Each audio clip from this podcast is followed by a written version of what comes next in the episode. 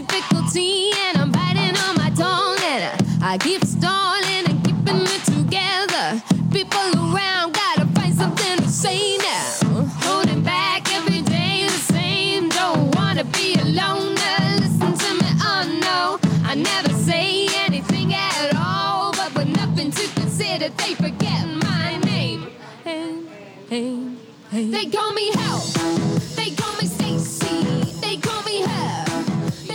All right. Hey. Hey. Good evening. We are Hey. back at it again. It's a it's a different song though. This is Brock and Peps on Sportsmanlike Convo, is. but we got a different walk-up song today. We, oh, you just gave it away. It's a walk up song. Wow. This is the walk up song of our next guest. So we are fortunate enough to have a special guest today, which is great. Before I tell you who that is, I'm going to tell you who's with me right now. So we got Pep, Mike, and Andrew are with us. And our special guest, he's an Ottawa area native. He's attended the University of Kentucky on a baseball scholarship. We'll talk about that later. And he was drafted in 2010 by the San Diego Padres in the fourth round, which, for those who don't know, the Major League Baseball has about 400 rounds. So that's So that's pretty like good. that's like first round, That's- basically. If it was the NFL, it'd be first, First round. round. yeah, late first. Yeah. Uh, he's a bronze medal winner in the 2011 Baseball World Cup, a gold medal winner in the 2011 Pan Am Games, and he was recently inducted into the Canadian Baseball Hall of Fame back in 2012. Joining us today is none other than Ottawa native Chris Bisson. There, there we go. Yeah, that's the right way to do it. That's it. the right way to say Yeah. it. So that was your walk-up song. Yep, it used to be. Yeah. And why was that your walk-up song? yeah, we were just talking about it. I got uh, it was a dare once because none of the announcers could ever say my name properly. My last name, they would always ask, "How do we spell it?" And I got every iteration of it except the correct way. And um, Give us some examples. Yeah, give us the, the- worst oh, one. Bison, Bison, Bison, like you name it, all of the all of the above. I like and, Bisson. Uh, yeah, Bison. that's the one that was pretty common. Yeah. Yeah, and then um, yeah, some of the guys were just like, you know, that's not my name, so they're just they put that up, and then I got I went four for four that game, never went back, and that was in that was in rookie ball in like 2010, the first year, and then I stuck with it all the way through 2013. That's amazing. Yeah, It's funny how uh, things stick like that. It's it, you know again we were going to talk superstitions, but as soon as something works, you're like screw it, I'm doing it again. I'm eating the same thing with the same hand at the same restaurant. same sock, same underwear, you name it. Yeah. Do you have a lot of superstitions? You know it's funny? It's like baseball players often get that way, right? It's like when something starts to work properly, a bat, a handle, the way you tape, the way your cleats, even. I'm not going to wash my cleats this game because they're dirty, whatever, right? You name it, baseball players will start doing it just because it gets to a comfortable spot. So, yeah, I, I just, I, I became a little superstitious for that for funny reasons, not necessarily because I actually thought those things would actually, you know, produce yeah. results, but yeah, you start doing it for fun, yeah. And then people start knowing you for it too, right? Because then you know yeah, the, that's a pretty this is a pretty strange song to walk up to. That's So- yeah, that'll catch people's attention in, a, in a baseball stadium, sort of. Uh, Brock, yes. how are you feeling about the SEC? Oh, here we go. Oh, jeez. I'm just going to throw it out there. He's wearing it. He's wearing it. So I, I thought we would get to it later, but he's wearing it right in front of you. He's, Got to, uh, got to. He's. Uh, Oh, Have you guys talked about this? Have you guys exchanged emails about this? No, we haven't. No, we haven't. I was waiting for I'm this sorry. specific I just time. I have let's to- get it out. I do have to say, football, baseball, they're so different. They're both powerhouses in both their respective sports, but like football wise, for especially for our school, when Alabama came through, or when Florida came through, right, or Georgia or Tennessee, I could go on and on, right? Yeah. When those when those teams came into town, tailgating was on another planet, right? People like, yeah, the parking lot was insane, and we'd get crushed every time, right?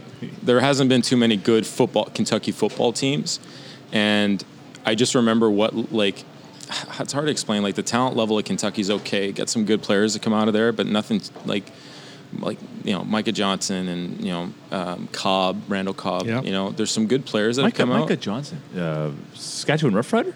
Uh, Is he a yeah. CFL player? Yeah. yeah, Yeah. yeah. He's a great player. Actually. Um, we've had some other guys like, like not, but no, no, no notable names, right? Like really. But then you start going through the rest of the SEC, and the top draft picks every year usually come out of the SEC, right? The And SEC is a is a powerhouse. So Kentucky, you're fighting against some really big opponents. Oh, my God, In terms of recruiting and whatnot. What um, notable Jared players? Lorenzo, Jared Loren. Uh, Oh, yeah. Lorenzen. Lorenzen, I think yeah. I said Yeah. Lorenzo. Lorenzen. Yeah, fo- Rest the his quarterback, peace. right? The late- the the late, late the Jared late. Lorenzen. Just Yeah, he recently just passed passed away. not too long ago. Uh, but he brought some excitement in Kentucky for sure. And again, without going too far into the whole college football Yeah. thing, because that will, Sorry, I'll, that. I'll Oh, bring we you down go, yeah. there. We can talk about it. You will stay with me for a long time. we didn't even talk about basketball, anyways. Yeah. Oh, so yeah, but Oh. John Calipari. but What a- Kentucky's getting a lot better as it is. Yeah. Uh, a guy played with Montreal, Anwar Stewart was coaching there for a while too, and that I think they just beat Florida last year. Yep. um, for the first time in like 30 years too. So they're doing some really good things. Um, so uh, you know, again, it's a program you can be proud of. They're gonna they're Yeah. they're building it. So good on them. Now, when we talk about, I just, I'll, I'll throw this out at you here. When we talk about um, college baseball, Mm-hmm. we- when we talk, well, first of all, when we talk about basketball, you, the four powerhouses come to come to mind, right? Kansas, North Carolina, Kentucky, and Duke. Yep. In the baseball world, in terms of college, what's the top four? What's the final four? It changes yearly. It does, You yeah. can expect the SEC usually to kind of be in the mix every single year. Um, most most College World Series, you'll always have at least like one, two, or even three possible teams from the SEC kind of go. South Carolina, Alabama, Georgia, Florida, all these programs are are, are you know top notch. They always get the craziest recruits. And one of the craziest things, and I was actually you know going back through some of your guys' old podcasts, you know, talking about college players getting paid, right? I Yeah. think that was on the last one. They You know, signed when- it in California. Yeah, exactly. And to me, it's just kind of like there is a lot of that, especially for football and especially for basketball, right? But baseball, you don't oftentimes get that. You're not going to get the same kind of attendance. But the thing is, is that like not all college sports are equal. So for NCAA baseball, you get 11.3 full scholarships to divide between like 40, 35, 40 guys right? So for baseball, like when I talk, when we think about like how you go ahead and pay players, right? Compensation. That's one of the one of the things. Like I didn't go to school on a full scholarship. I think a lot of that sometimes people look at these big D one schools, like all their all their athletes are on full scholarships. Like oh, that guy's on the baseball team must have a full ride. I didn't know it was only No. 11 for 40 guys. Eleven point three. I don't know what this 30%. Yeah. Does So- that have anything to do with Title IX? Yeah, it does. Yeah, depending on how many female athletes that you have. Yeah, with the because I know football athletes. What yeah. takes so Title many of them. Yeah, Title get like is where guys, yeah. Title IX is where uh, you have to give as many scholarships to female athletes as you do male athletes. But there is no football equivalency for a female sport. So when you have 80 some guys that have scholarships in a football team, that's 80 more female athletes you have to give scholarships to. Mm-hmm. So is you know did baseball get screwed in terms of like we got to take some scholarships away from baseball because maybe it doesn't bring in as much money, so we're not going to as football. Yeah. Um, so we're going to cut that down because if not, we just don't have the equivalency on the female side to. Yeah, pretty much. Like the, uh, uh, like that was back in. Don't forget, like this was Yeah. 07 to 2010 because I got drafted my junior year, so I was there for three years. So that was the rule back then. But Just so you know, we're all way older than that. So you go way back in 2010, I was like, cool, I had a kid or something. it's been a while. It feels like a long time ago. But yeah, no, it's super. It's it, it is really interesting, right? Because you have superstars that come through, like John Wall and Demarcus Cousins, right, through the basketball program, and I could go on and on names for basketball and the amount of money that comes in. Mm-hmm. And you look at football and the amount of teams and the quality that comes through every year. It's a lot of revenue, right? So you start that that conversation's always usually around basketball and football. Those superstars that come through, like you look at Zion Williamson for last year for Duke, right? How much money that did that bring into the school if the average ticket rate was like five to six hundred bucks for a nosebleed just to watch him play? We were just having that conversation. exactly. you know? So to me, it's just So, really yeah, interesting. let me Yeah. just ask you then, from a, a university baseball player, so not one of the the big Yep. sports in terms of uh, money making. What is your take on athletes getting paid? And like how do you think it should work? I guess I don't mind it. I mean, I think if royalties wise, especially if you're selling a Zion Williamson, you know, we're going to stick on that subject because that's a very like obvious, pretty recent example. But you look at guys like that and you think about all the like one the ticket sales. And that's a little bit subjective. Like, how do you measure that, right? Like, they have a lot of good talent there. But when you look at like t- sales for like his jersey being sold with his name on it, like that's a no brainer to me. But Do they other- sell jerseys with names on it? Can universities do that? number at least. Like, the number, number the for sure. The number for sure. So And in then- likeness, right, it used to be a yeah. lot, but I don't know if that. Anyway, But no, that's a good. That's a great point. That's a perfect point, right? Where it's just kind of like, how do you measure that? Yeah. And then the other part of it is exactly what we was- we were just talking about: is how many scholarships do you give to players? So if you if you're going if you're attending like a D1 school, like our female athletes are amazing. Like you should look at the record for like Kentucky female rifle, rifle, rifle, rifle, like guns, that was rifle. A, that was a that was a sport. Yeah, our, and our gymnastics teams and our cheerleading teams were like Uh, national in champions Kentucky every year for sure. They, they, they have a rifle one. Yeah. yeah, yeah, exactly, right. So that's, but it's little things like that where it's like, I don't know how many full scholarships that they were giving to the equivalent for the guys, right? Right. So for me, that was one of the things that was a huge burden for me at school is just the cash flow, right? How do we go through this? Out of state tuition is even more expensive than in state tuition, Yeah. and you're not an alumni. Or like you know your family, your dad, your mom didn't attend the school, so you don't get that like in-state like alumni tuition rate. Right. So I was paying full, full, full. So most of my signing bonus when I got drafted for baseball was literally just paying my debt for, Really, for school. Yeah. Isn't that wild? Yeah. And then that's pretty interesting to. So what would you be if you had again chi- chime in you two guys if you need to that's um, pointing at Mike and Andrew but if you had a pitcher let's say whoever the best pitcher you've ever played with and he was getting you know 200 grand a season for royalties and uh, you know likeness being used. How would you feel as somebody who's still on his team who's not making that that money you know? And especially if he's more likely so the argument i had was he's more likely to go to the pros. Mm-hmm. and you know differentiating between who the star is and who's not just because he's he's the pitcher Right. there's still a bunch of other guys that are Yeah. contributing or as an offensive lineman i'm like yeah the quarterback's great because i'm blocking for his ass Right. so where's my cut Right. you know Yeah. and i guess that's the the tricky part that i find in terms of paying athletes but from your standpoint i don't know if you have any opinions on that or thoughts of how maybe it can work or I mean, honestly, it's just like you know.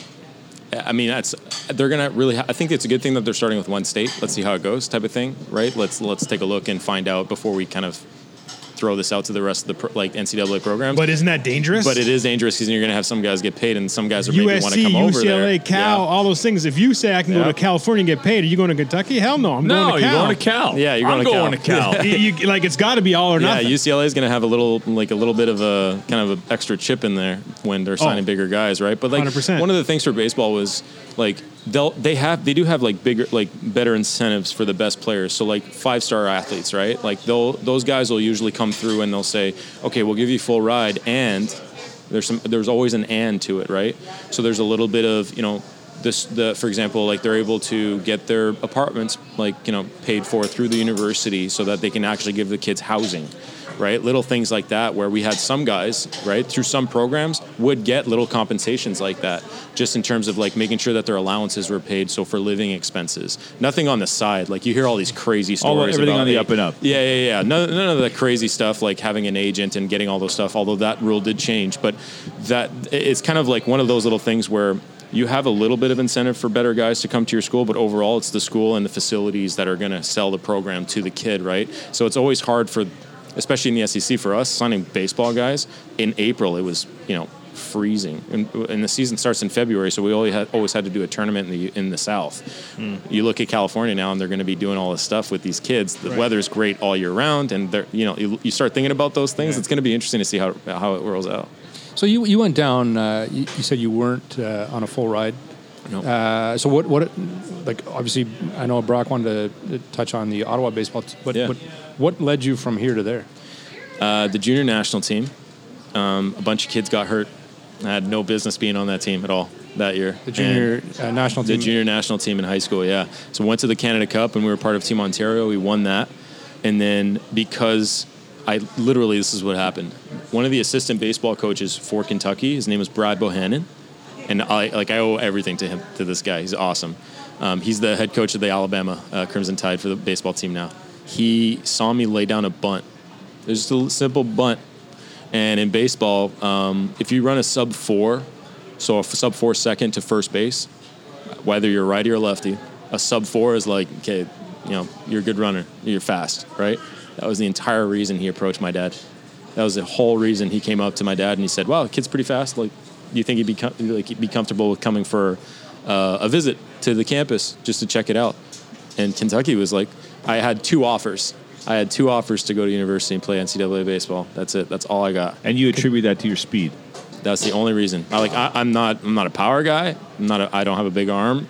I'm See, just all I'm these just kids out here trying to hit quick. home runs, trying to be a thing. It's a bunt Yeah. and a hustle play. They got you noticed. That's Run. It. That's the only reason. And we talk. Like I joke with Brad all the time. The the coach. We laugh about all the time. Like I send him a letter every year. Like, hey, thanks again. Is he any relation to Brian Bohanon? no, no.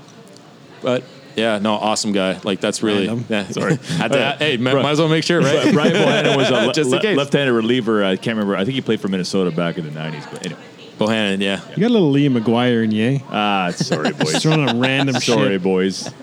Yeah. Not the first time I've heard that actually. you know what? I we. It's funny. That was a great question. I.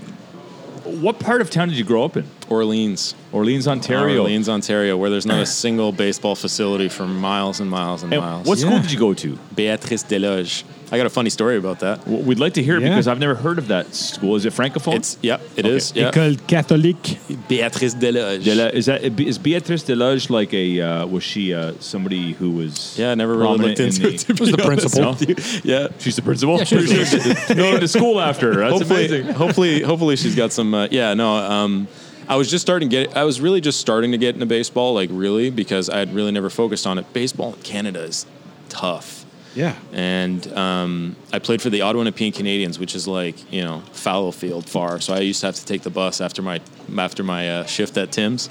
I used to have to just sprint Yes, over there on the 95 With And- your equipment? Yeah. Is that? Yeah, with Yeah, my equipment. really? Yeah, So I had my that's bat, a my glove. sacrifice you yeah. did? Really, Perfect. you gonna go there? You, you didn't quit? Yeah, After Chris- one bus ride? Chris missed that uh, that first part of our interview, and uh, that's good. Yeah. Anyways, continue. Chris. That was a Sorry. shot at Pierre. Yeah, Chris, it's a long story. Anyways, Um, continue. So I was just yeah, I was just literally I was just starting to get into baseball, and um, what ended up happening one day is it, it, at Beatrice because it was really cold. Erik Bedard had not set up his whole uh, home. Uh, baseball kind of mini little like field, right? He hasn't done yet. Where- he was getting it built. Bedard was in Rockland, right? Or, or Yeah, kind of like Navan Rockland Yeah, area. Yeah. yeah. So um, I was all excited, and then my gym coach literally came up to me, Mr. Tuzingan. He's like, "Hey, uh, Erik Bedard is going to be using the uh, the gym this afternoon." I was like, "Okay, that's cool." I always used to stay after school because, like, you know, basketball court and all that stuff, and hang out with friends. So he's like, "Hey, um, I heard you like he he barely baseball. Nobody even knew that I was on the junior national team. You know what I mean? Like baseball is just like that in Canada." So he comes up to me. He's like, he knew to play baseball. He's like, "Do you want to stand in for him?" I'm like, "Yeah." I don't have a bat though. He's like, "He's got one." So he literally just pitching off the mound. I was just standing there watching the ball just like zoom in, right? And that was my first real look at like that's what major league pitching looks like. And I remember thinking, I'm never ever gonna go anywhere because at that at this point I wasn't really like I was on a junior national team, but like who cares, right? Not not not not, that I want to belittle that, but at the same time, I, I was pretty oh, self aware. Like, okay, it's baseball, it's Canada, it's like it's not the Team USA or anything, right? You know what I mean? So I was like, yeah, I stood in, and I remember thinking that I was just kind of like, wow, like that's uns- that's insane. That's Where somebody was he in his hard. career at that point? He was in the bigs. Was he the Orioles? Yeah. Or, okay. Yep. Yeah, exactly. So yeah, that was pretty interesting. So yeah, Beatrice Desloges, Orleans, right on the cuff, like on the outskirts. So what's the like? What's the process of getting on the junior national team? Uh, so every single year, there's uh, the the Canada Cup, and guys, you literally go in to try out for your provincial team. So usually there'll be like a competitive league. For, so for Ontario back then, it's not that it's not that anymore, but it was called the PBLO. So Okay. we would play against the Toronto like Jays, the Junior Jays, uh, the Toronto Mets, on and on. And our team, the Ottawa Nepean Canadians, were part of that league. And you get invi- uh, you get an invite basically. You go out, you try out for the team, and that's basically how it kind of went down. The, the coach's son was the shortstop. That's- so I was basically the backup, and he got hurt, and that's how I got on the team that year. And that, that's uh, 16 to 18? Yeah, Yeah. yeah, yeah, yeah. Pretty much, yeah. I think it's still that. I don't know if it's up to 19, but yeah, it's. Did, did you high play kids. um, any other sports when you were a kid? Yeah, volleyball, basketball. Love basketball. I used to still play. Yeah, still play basketball in rec league once in a while. Were you going to walk on at Kentucky? Yeah, I was Yeah. thinking about it. Yeah, You Yeah, might as well. He Yeah, needed I was a going point to show they probably needed a Calipari like guard, yeah. some deep threes. Okay.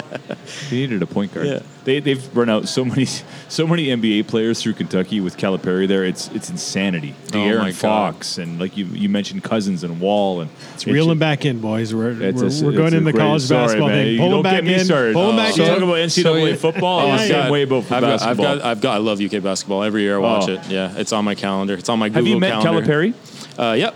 And what's he like? Uh, pretty standard guy. He loves doing commercials.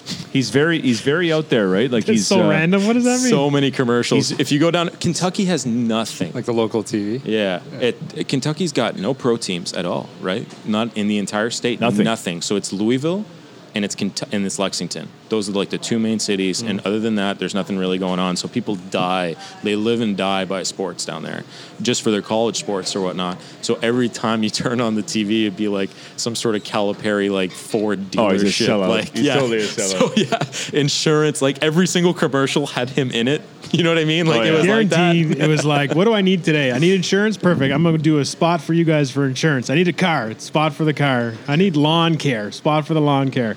You know, I minored in geography, and I had no clue where Kentucky was. Yep. Until I went to Cincinnati and I landed in Kentucky and had to drive over to Cincinnati, and I was like, like an "The hell, hour away, yeah. Kentucky borders Ohio. Mm-hmm. I was like, That doesn't thought- make any sense. That doesn't make any Are sense. you sure?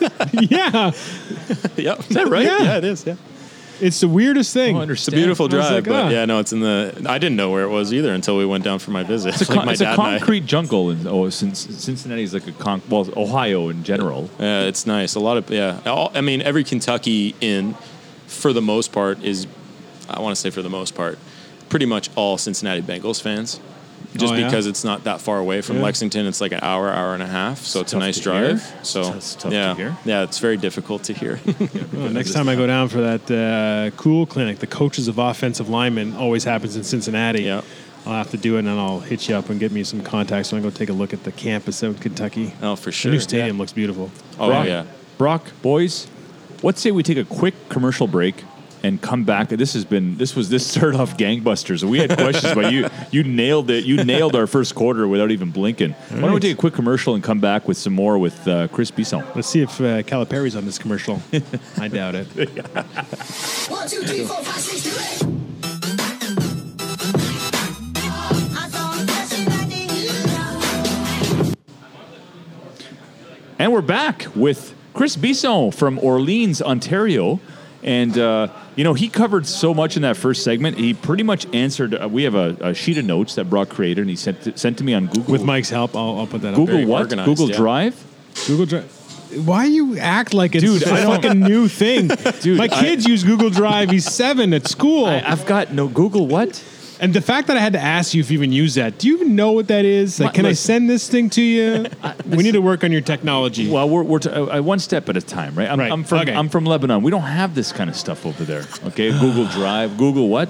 But you did answer a lot of our questions in our first segment, and uh, we have a couple more. I think uh, we, this could go on for hours. But Mm-hmm. Mike, Mike had a question for you. Yeah. So so you you we, we got up to your at Kentucky. How how long were you there? Three years. Three years at 2000 and, yeah, 2007 was my like in, like the, I got there in the fall of 07 and I was there till spring of 2010. So does that go f- like sort of freshman, sophomore, that Yep. kind of style? Okay. Yep. And did you play to your till a senior? Um, I was actually so my freshman year they wanted to redshirt me and they were thinking about getting rid of me. Um, I didn't know that that was a possibility. They actually Especially can if do you're that. not on a full scholarship. Mm-hmm. Wait, wait a second. I'm Easy paying to, write be off. here. Yeah. Yeah, Oh, like I've got, we've only got like you know, seventy-five percent of a scholarship to give uh, next year's star athlete, right? Yeah. Oh, let's get rid of this kid on twenty-five percent, and we got a full ride. got a full Little things like that. Yeah. So the politics of college baseball started playing, but um, it, one of the did that kids- happen when you were there but to anybody else? Yeah, guys had to transfer out. That happens all the time, and you don't really hear about that. And it doesn't much, matter. right? It doesn't matter how far along you are. Yes, it does. Yeah, some some of that stuff does have to do with it. If guys are okay with transferring away um, because they're not getting playing time, for example, little Yeah, things yeah. like that, so they'll try and sell it to you. So they, I, I almost transferred to Chipola, um, where Russell Martin um, went to. Uh, that was a pro- Chipola, not Chipotle. Yeah, Chipotle. I I'm transferred to very Chipotle. hungry yeah. right now. I'm going to transfer to Chipotle in about 20 minutes. yeah, but that was yeah, that was really close. And then one of the kids, um, yeah, just something happened with someone else, um, and then I ended up staying on. Was that And- your other option? Because earlier you talked about two No, schools. Central Michigan. Central Michigan that Chippewas? Yep. Yes. Chippewas, Chipotle. It's all coming. Central Chippewas? Michigan. Yeah. Central Michigan. Oh, I don't even remember it. I But yeah, think so. anyways, that was uh, and that, that wasn't even an ask. That wasn't even an ask from them to come down. My dad was like, "Hey, on our way down to Kentucky, there's uh, there because we don't know if, like you know we're gonna go and all that stuff. You know, money on all that stuff. So um, my dad found out about this tournament on the way down south fr- to Central Michigan. He's like, "Hey, we can stop there. There's a tournament for kids that want to walk on." At So I was like, Central yeah, Michigan. yeah, Central Michigan. So we took a full week off. We drove down to Michigan. I played in that tournament, and the coach right away was just kind of like, "Do you want a full ride?" Like it was like it was crazy, and I didn't even play like that great. Just got along So with the guys if you really had well. a full ride offer from Central Yep. Michigan, and then you had a partial from Kentucky, Mm-hmm. what made you go to Kentucky? I mean, clearly Central Michigan is not that different from Ottawa in terms of weather. I guess for a lot of them, you say, "Well, the hell." So that makes sense, but Mm-hmm. Yeah. then from a financial standpoint, Well, to like this will date me a little bit, and I know that's ma- like that's making Yeah. a statement, but Facebook was like that was like a thing in like 07. So like that just kind of gives you the idea of the maturity of the internet. So for me, I didn't really like I still we were still using floppy disks in high school. You know what I'm saying? So it's not like the internet was that far along. So doing research online on certain things like subjects like this, I was I wasn't really inclined to do that. Like I just didn't really know what the heck was going on. All this scholarship NCAA stuff to me was like on another planet. So my dad was actually the one to do some research on Kentucky, and my dad was actually his favorite team growing up was the Kentucky Wildcat basketball team. That was literally how that happened. So we went down to Central Michigan, offered me a, a full ride, and then we went down to Kentucky, and then you see the campus, and you see, a little bit different into than Central Rob- Michigan. and they were actually playing the Florida Gators. And I- when I saw those guys run out of the tunnel, because could, it was like a little like uh, you're with the team. There were other kids that were there to visit the campus and whatnot, and the coaches like they'll ma- bring you to like they'll set you up in the box. You know what I mean? You Right. watch the game there and whatnot. So we were on the field, and I saw the, the Gators come out, and I was like, this is where I want to go because those guys are like those guys look like grown men, like NFL ready players. So I was ready to like you know okay, this is going to be awesome because we get to play against Florida. That was my first initial reaction to that was I get to play against I get to go to Florida, I get to go to Georgia, I get to go to Alabama, LSU, all these programs. I was like, oh, I'm stoked. But that's that's literally like that was the that was the thought process of like I'm going to Kentucky. That was it. So they so they ring you in with that, and then first year you- you're starting. You're how much playing time? do you No, get? I got zero playing time. Our team was really good my freshman year. We were like, I think we got all the way up to like ranked like seventh in the nation, so we were pretty good. And then um, What position? I played some left field, and then some second base and some shortstop. It was actually between me and another guy uh, to win shortstop my freshman year, and then um, he went out because he was a he was a junior that year, and I was just a freshman. You, Yeah. you took over in the infield for an, I think it was injury related, right? Somebody got hurt, Yeah, and you Chris said, McClendon. Yeah, Yeah, and then Chris you went McClendon. yeah. and uh, it was actually against Florida. Go figure. That's how actually. And um, my old coach, uh, Gary Henderson, he said, "You better go in with a lot of confidence." Because and I'll never I'll never forget. There's a lot of one-liners that I'll never forget from coaches, but this one he's like, because it'll find the game will find you. the first play, the first play I get into the game, I don't even remember. Like might have been like, I want to say it was Micah Gibbs or something like that. Guy, big leaguer, literally ripped a like a, a la- like a laser like off a hundred mile because they're aluminum bats, right? He crushed Right. it and it right off my knee, like literally bounced, went off my knee, and went into the stands. That was my first play as Holy a Kentucky cow. Wildcat, and I looked right at my bench and I was just kind of like, oh my god. I two mean- two innings later, I got pulled for another guy. What What does it look like or feel like to not play for like a season? Yeah, Okay, especially Andrew. for like No, no, And- seriously. Like, and that's a good point because you know a lot of football players go through that, right? They'll go through a lot of redshirt seasons, and they literally just have to sit there and watch. If they're not a good enough talent to play, then they'll redshirt the entire year, and then all they'll do the whole year is eat, work out, and sleep. And, and baseball is so much about timing and seeing guys and recognizing Mm-hmm. pitches. Yeah, so you Like- better have good facilities, or else you're just kind of literally sitting on your butt waiting for practice and BP. Yeah, yeah.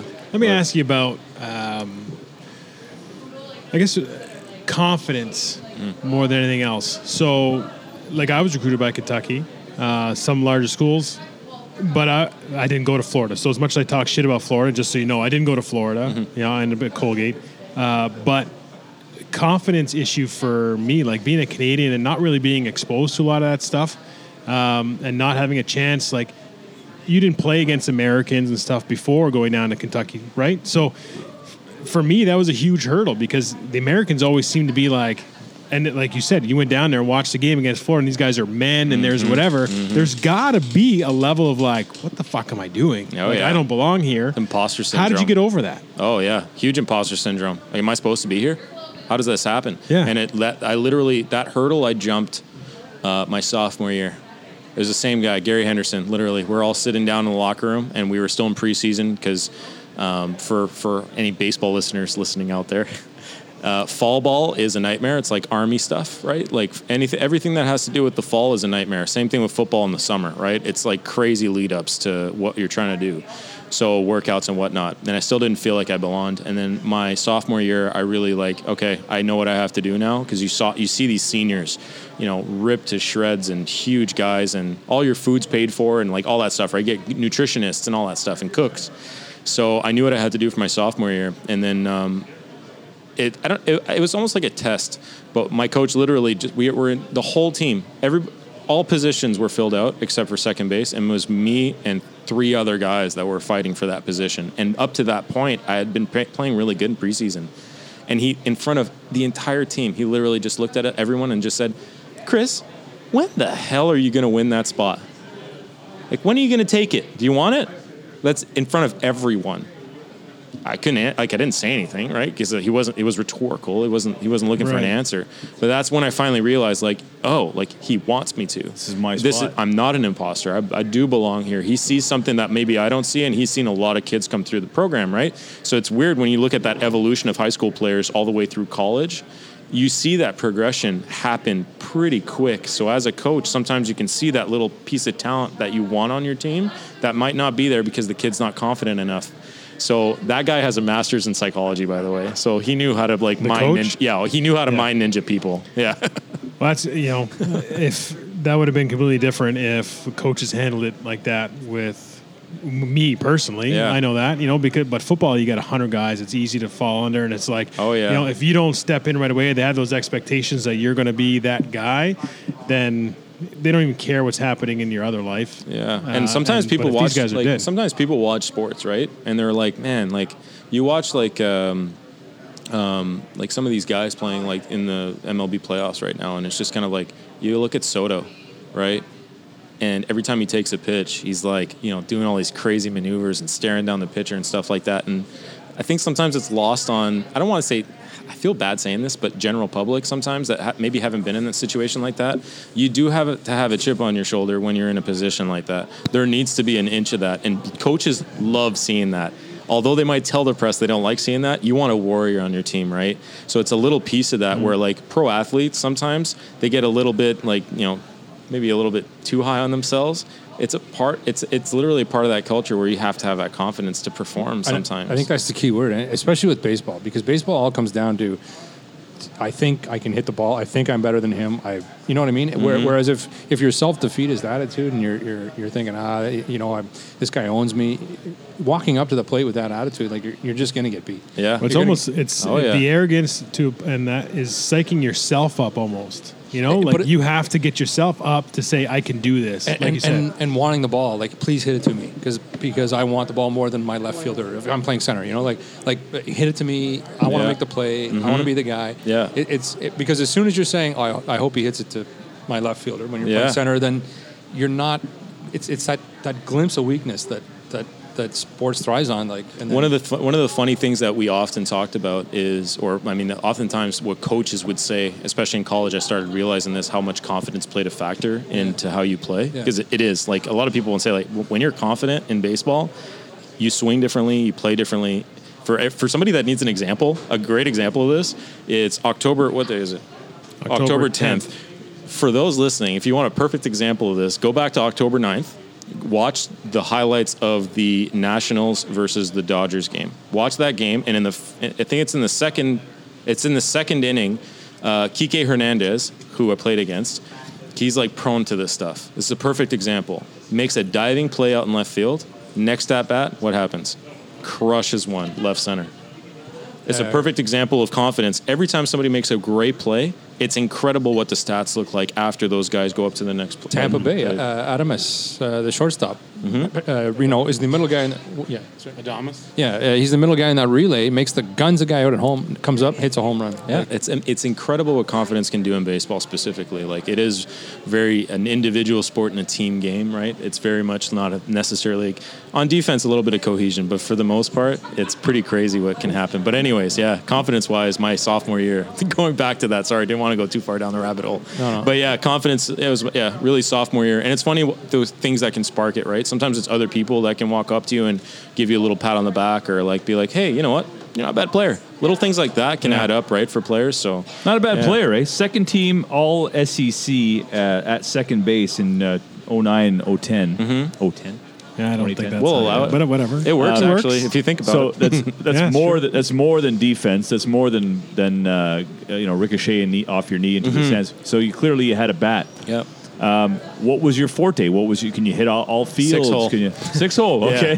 For those who don't know what the six hole is, so they're positions on the field. When you look at a lineup, if you look at a liner a lineup card um, from like let's say usually they'll post those up on you know Twitter for like the Blue Jays, right? So positions one through nine will be filled out on the field. So the six is the shortstop. The five is the uh, third baseman. So the six hole is the spot right between the third baseman and the shortstop. So the reason I say that that's what I got really good at. I wasn't a power guy, never have been, never will be. My job was to literally keep the ball either on the ground or hit a laser, right? And my you job- were- if I hit a fly ball, I was out. That was were- just my world. Right? You were a lefty, eh? Ba- Yep. Batting wise, Yep. so uh, that's opposite. Like Yeah, that's going opposite field, straight up between second base, uh, shortstop and third base. Like that's where I lived. That was my bread and butter to get on base, and it also allows you a little bit more time to get down to first base. Right? We were talking about that sub four. Sure. So like you know, if you want to start talking like data and analysis of like stealing a base and how long it should take a pitcher to throw home and how long it takes a catcher for a pop time to throw to second base, I would get all those numbers down like pat because I would know exactly how much time it would take for me to steal a base. I knew how much time it would take for me to hit a ball in the six hole. If the shortstop got to it all the way out there, what my chances would be to get to first. I mean, I could go on and on, but God, yeah. I love baseball. Yeah, it's it's a game of numbers. Like it really is, right? You look at all this stuff that's happening now in the playoffs. Guys get judged on spin rate for the fastball and what the league average is and stuff like that. It's just like baseball. That's that's just like so analytical. so analytical. exit Like people have a launch rate. We're, we're Oh. all we're all holding our mics. Like everyone wants to ask a question. I feel like I'm uh, I feel like I'm a moderator at one of those political debates. Who's next? Uh, we got the conservatives. I go, go ahead. You want you have a question for him? yeah, yeah, no, I just Not that we support conservatives here. We're politically could be any political. Green. Yeah. Max Bernier. Uh, so so we we followed you through to to U U of K. Yep. Uh, you're there now. You're starting. Uh, what is the jump and what's the process for that to uh, getting drafted? yeah. Yeah. At what that's a- point did you? Yeah, yeah. Did you start to under, to think? You know what? I can actually go on from this. I'm really happy I'm not like stumbling on any of these questions. Like, oh yeah, I've got an answer for that. Um, I've never really thought about these uh, either. Um, the, t- the the first time it really started to sink in was so in baseball. There's an a- there's actually a movie about it, and I forget what the name, Summer Fever or something, or Fever Pitch, or I don't know what exactly Fever what it is. Pitch is a movie. No, Yeah, there, there is a, that, that is that is a movie, but there is one specifically about the Cape Cod League. Cape Cod Fod. Fever Pitch? No, it was No. uh, Summer Catch. Summer. Ca- Anyways, yeah, they all It's a sound the horrible same. movie, but there's It's, baseball. it's Freddie some- Prinze Jr. yeah. So, um, it, so literally, so my it was my sophomore year. I think I was hitting close to like 400 um, in, in in conference. So I was playing really really well, and um, I get a letter in the mail asking me if I wanted to go to Cape Cod that summer. And I had heard about the Cape Cod at this point because my freshman year, some of the older guys on the team that were really good that were going to get drafted went to this prestigious, and I'm doing air quotes right now for those listening, this prestigious league. Mm-hmm. And I was I was super excited. I'm like, oh my god, the Cotuit Kettleers, like this is a huge like Cape Cod program. And for those like who don't really know or don't want to watch the movie or anything, the Cape Cod League, these it's basically like it's basically a summer all star league. So you play your season from February to like June-ish. And then immediately after the season's over, when you're done playing for your school, you run, you basically hop on a plane and then you go to a summer league. And that's how you stay fresh for the summer. Every college baseball player usually tries to get into a summer league. So you get to play for the rest of the summer because there's no, there's no school going on during the summer, right? For especially for baseball players. Right. Um, so you go play baseball for the summer. So I go out to uh, to Cape Cod, set a record for stolen bases that year, um, which nobody's broken yet, which I'm really happy about. Hey. yeah. You heard it here first, folks. Chris Bisson.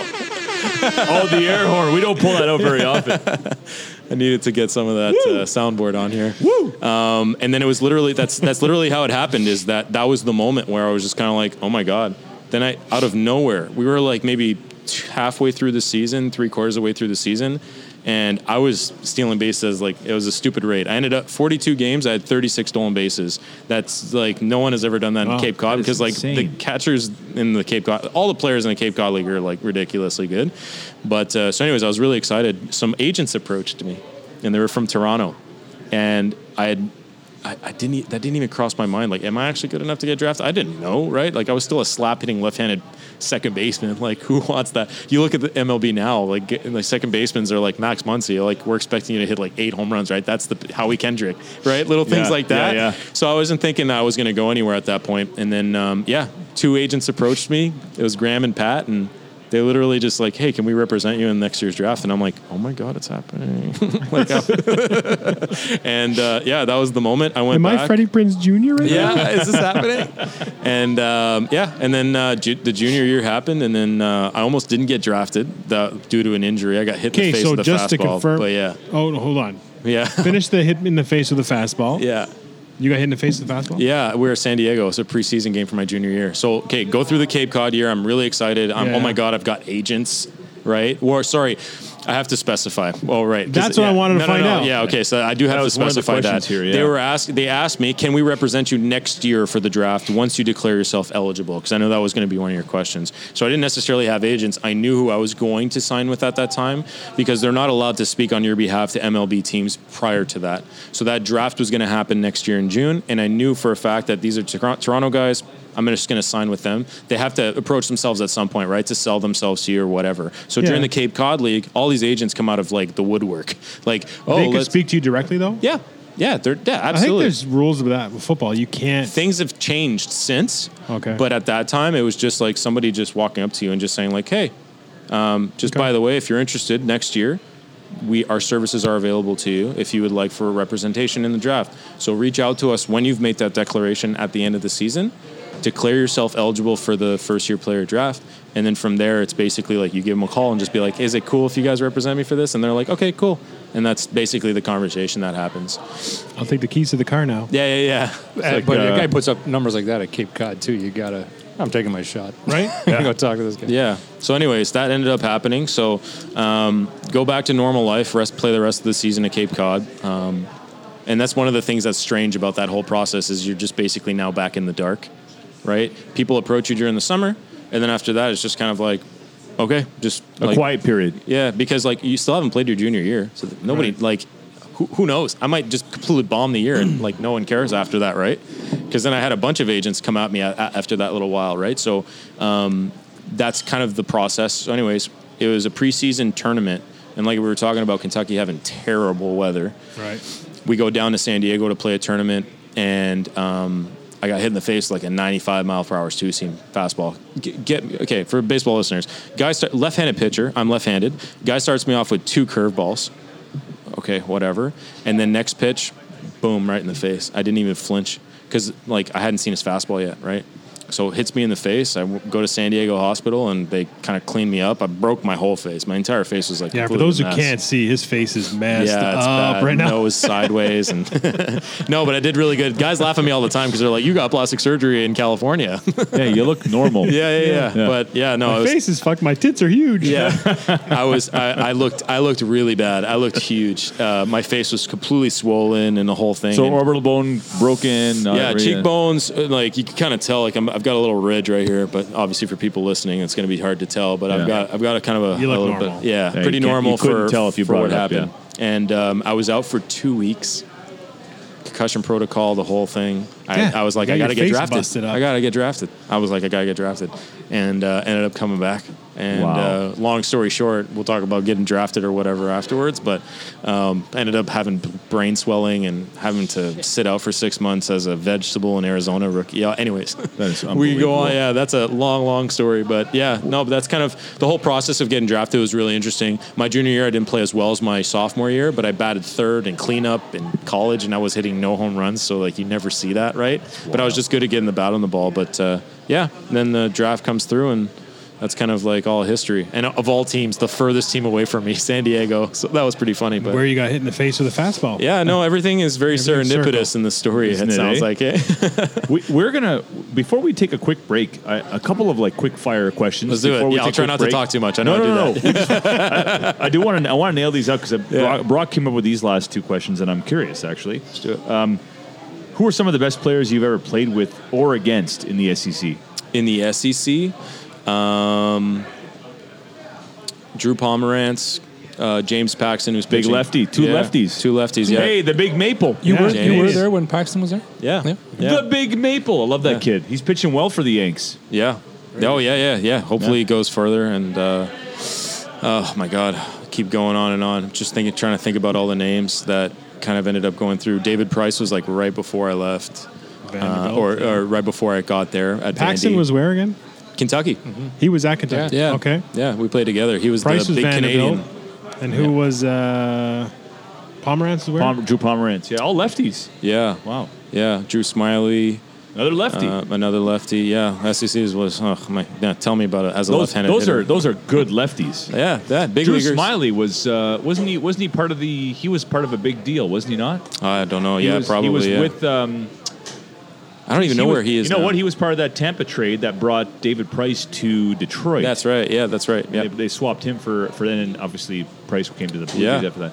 It's like Rain Man every once in a while. Eh? Just you know what? Eyes It- going all of a yeah, sudden. he that's why pulls he's on the something out. podcast, That's folks. right. A little bit of a freak when it comes to that kind of stuff. Um, But is Bohanon related to? Yeah, yeah, yeah. I, need to, I need to know that Brian Bohanon was a you know. He said no. Yeah, Brian. He said no. uh, which school or team did you have uh, a hate on when you played at UK? Every single other SEC school. Okay, Brock, did you hear I've got that, a- Brock? I've got Oh, a- I heard I've it. got a- I, that was a lead-in I've question. got a funny story. I don't know if I'm be able to p- pull this up on, on YouTube here in a second, but so every single week we would, sorry, every single week, every season, you'd put all the teams on, like every team does this a different way, right? Most football programs, baseball programs, basketball programs, you'll have a schedule out on like a wall. We're playing Missouri this week, we're playing Alabama this week, and all on and on. And every single year, in big bold, you would know when you were playing the, ten, the Tennessee, Oh yeah. yeah, the Vols. Fuck, I hate this. And um, Most people do. Nice end zones, um, but yeah. Okay, for- I get. I'll, I'll- maybe we could pull this up, and maybe this will be the, the song we'll pull up when we come out. But um, every single week we would play Tennessee. We would know. So you play your whole weekend against. For example, I'll use an example. We would play LSU Friday, Saturday, Sunday, and on Sunday you'd fly back to your school. So for me, obviously, you fly back to Lexington, Kentucky, and as soon as you got to the school, you would take all the equipment off the bus and help the athletic therapists with all the stuff in the clinic and whatnot. And you'd walk back. For us, we would walk back through the football and baseball because we all worked out in one gym. Um, we would go through that gym, and you'd pick up a couple Gatorade shakes and like whatever snacks you needed, right? Because it was late usually when you got back. And every single time we would play Tennessee, our coach would walk in and on the big speaker because all these gyms have massive speaker systems right? He would put put on rocky top tennessee on full blast and it would not turn off until the last game of the series against tennessee. So the entire week when you walked into the strength room and you had because you worked out throughout the week the week right? Just to kind of maintain and whatnot rocky top tennessee would be playing on repeat 24-7 all the way up until the last game was over and the last pitch was thrown swear to god and it's ingrained it's in my brain forever now. I'll never ever forget it. My wife loves to joke around and put it on once in a while and i'm like stop take it turn it off. I can't take it anymore. So yeah. That's a I hate Tennessee. yeah.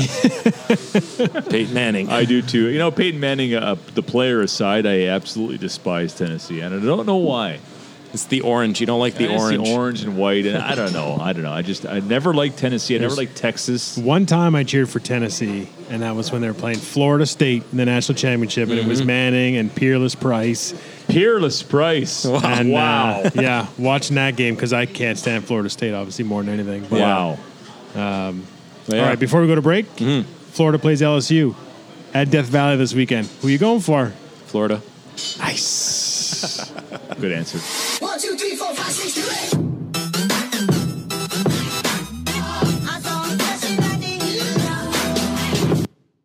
All right, we're back. We are uh, still sitting around the table at the RA Center. We're going to get into some of the draft stuff now.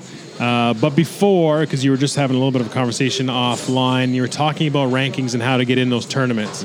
So I want to ask you, as much as you hate all the other SEC teams, Yeah. Until you played that SEC team, even if you did play that SEC team, wouldn't you be cheering for them because you knew you were playing them every year? So the better uh, you wanted, like when I look at the rankings now and I'm looking at football, uh, yeah, I want Georgia to keep winning. I want LSU to keep winning because Florida hasn't played them yet. So I want them to beat them at a higher ranking to make us look better. Yeah. And then, then once you beat them, I want them to keep Right. winning. So you want them because especially with the oh, you got your Oh, hand up Mike now. has a question. We're in a Can I- formal class. thing. Has a We're question. Well, can I say what I know he's gonna, what I think he's gonna say? What's he gonna say? Is that you don't have to cheer for the Yankees. They're the Yankees. You know they're gonna win their mm-hmm. games, and they're gonna.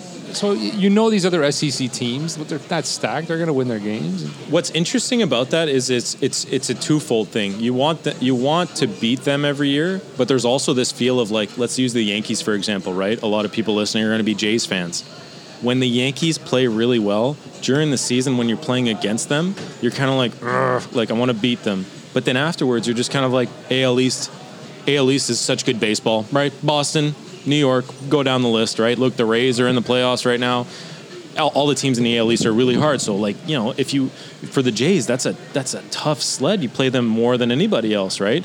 The SEC had the same feel. Is you want you you, you would want you would want to beat them during the week. But then, as soon as they would play out of conference games, you'd want them to just annihilate everyone So it shows how good you are. Exactly. a yeah. sense. Oh my God, these people are like you're playing in the AL hmm. East, right? So like, oh my God, like the Jays are in the. They have to play the Yankees now, and they have to play Boston now, and they're such good teams, and it's such good baseball. It, there's kind of that feeling. The SEC does a really good job at marketing itself as a as, as a conference.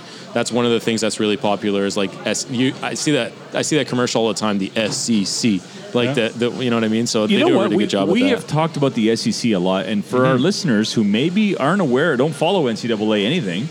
Who are the teams in the SEC? Can you? Uh, how, how many are there? There's uh, 11, give or take. 12 now. Can we- SEC can we East name- and a West. Mizzou just got added. Missouri? Missouri just got added. ago. Texas A&M just got added. Couple Um, and then there's the standard your your class Florida, Georgia, Alabama, LSU, Tennessee. Powerhouses. Yeah, Tennessee. Those Tennessee. are five powerhouses right there. Um, Kentucky, Kentucky, whoops. Six. Vanderbilt. Yeah. Vandy. Texas A&M, Missouri, That's eight. Auburn. Auburn. Whoops. Auburn That's Tigers. Bo Jackson, if anybody knows Frank Thomas. Wow, that is a that, yeah, for- And Charles the Barkley. Big That's, hurts. Charles Barkley. That was a great 30 for 30. I think it's on there. Yeah. Bo Jackson, Charles Barkley, and Frank Thomas all at Yeah. Auburn at the same time. Yeah. They got posters of all those guys on the. on That the- is yeah. is a powerhouse conference. Florida And beat them last week. Anyway, Back in the day when I grew up, the powerhouse conference in basketball was the Big East. Mm-hmm. You went to the Big East, you had to deal with Rony Seikaly, Patrick Ewing, Ed Pinckney, and the, and the guys at Villanova, and then St. John's. You know, you had Chris Mullin. So, like, when you have more competition in these conferences, like Brock said, like it's- Arkansas, Ole Miss, we're Oh, missing a few of them. Eh, that's the SEC still. Mississippi Yeah. State. I Mississippi don't know how I State. forgot that. So one. when you play in a powerhouse conference, no matter what sport, and you win in that powerhouse conference, you know y- that's a, it's elevates a big you. deal. Oh, it yeah. elevates you absolutely. Yeah, that's a huge factor for Yeah. a lot of those four star athletes, right? Mm-hmm. Because those guys will go to a program that's not necessarily known. So you've got your, for example, baseball is a perfect example. Is that you got to South Carolina? That's the one we forgot. Right, game. Um, yeah, but that'd be a thing where like guys would come play to Kentucky to be the ace on the team because they knew that they were going to pitch Friday night in front of all the scouts, right? Against ace pitcher for Vanderbilt. So imagine if you're if you're at home listening, picture yourself pitching against David Price. Well, that's the reason you're going to go to Ole Miss is because you want to be the other guy that's Yeah. being, you know what I mean? And if you have a great game, you're immediately on the radar for those scouts, right? So it's one of those things that, that kind of starts to play in Chris, effect is there. But Chris, you're feeding Yeah. us pearls, man. There and i gotta tell you why you're feeding us pearls because we have a lot of parent listeners who whose kids play like either minor league hockey or minor league baseball or football, Mm-hmm. and have these aspirations for their kids. Well, listen, if you're listening, and your kid has an opportunity to go to a big school versus a small school versus a whatever school. You're getting the goods here tonight at the RA Center, my friends. Yeah, I mean, it, it was a pretty big. That was the, that was the decision. That was part of the decision making that my dad helped me with. Do you want to go to Kentucky and maybe have a chance at making the starting lineup, and you get to go play and go to visit all these places as an experience? Not necessarily getting drafted at that point in time was like, well, what are the odds that I get drafted, right? Because I was still a Kentucky or uh, an Orleans kid. That didn't cross my mind. And then, um, yeah, that was kind of the decision process to go to Kentucky. Was like, wow, I'm going to get to go do all these things and visit all these cool places. And not that Central Michigan isn't a good school, it is, but that was part of the decision making. Where, where were you when you f- when you found out that the Padres drafted you? in Toronto. Um, I was in Toronto. Um, I right after the season was over, I contacted um, the uh, the the representatives that we had just talked about. So I kind of went through my list as to like uh, who do I want to represent me, etc. And it came down to two firms, and the guys in Toronto were like, you know, it's Canadian Canadian blood. So I was like, oh, I'll keep myself Canadian. So I reached out to them and I said, hey, if you guys are still interested, would you guys like to represent me? And uh, they said yes. And then uh, they uh, kind of we drove down, my parents and I, and all that stuff. We went down to Toronto and we all watched the draft together. And yeah, the draft is crazy. Like uh, for any sport, every time you watch a draft, doesn't matter what NFL, NBA, whatever. For baseball, it's different because there's so many. Like we talked about, like there's how, How- many how rounds many- are there? 400. There's how many- usually around 50 drafts, and then each team has the choice. You, each team will draft at least 30 35 rounds and then after that it's a fall off most teams will keep doing it but then if you look if you look at like the end rounds they don't always want to like you know pick a guy or whatever so um, for me it was i was supposed to it was between me and delino deshields jr who's the center fielder right now for the Texas Range- Rangers, yeah. so it was between me and him to go to the astros and the astros had reached out and they were like hey you like are you interested in coming to um, to Houston? I was like, yeah, we're watching a game with Houston right now. So I went down and did a, a, a, a like a preseason, uh, sorry, a pre-draft workout is what they call them. So I worked out for the uh, Milwaukee Brewers, and then I flew down to Houston. I did a draft or a pre-draft workout for them, and then I flew up to uh, Toronto, and I got to hit against Aaron Sanchez for a little while. Oh, cool. yeah, Nice. nasty Got three slider. pitches in. Stupid. Nasty slider, yeah. Yeah. Anyways. Three pitches in, had a When- blister, had to before his stop. finger. Yeah.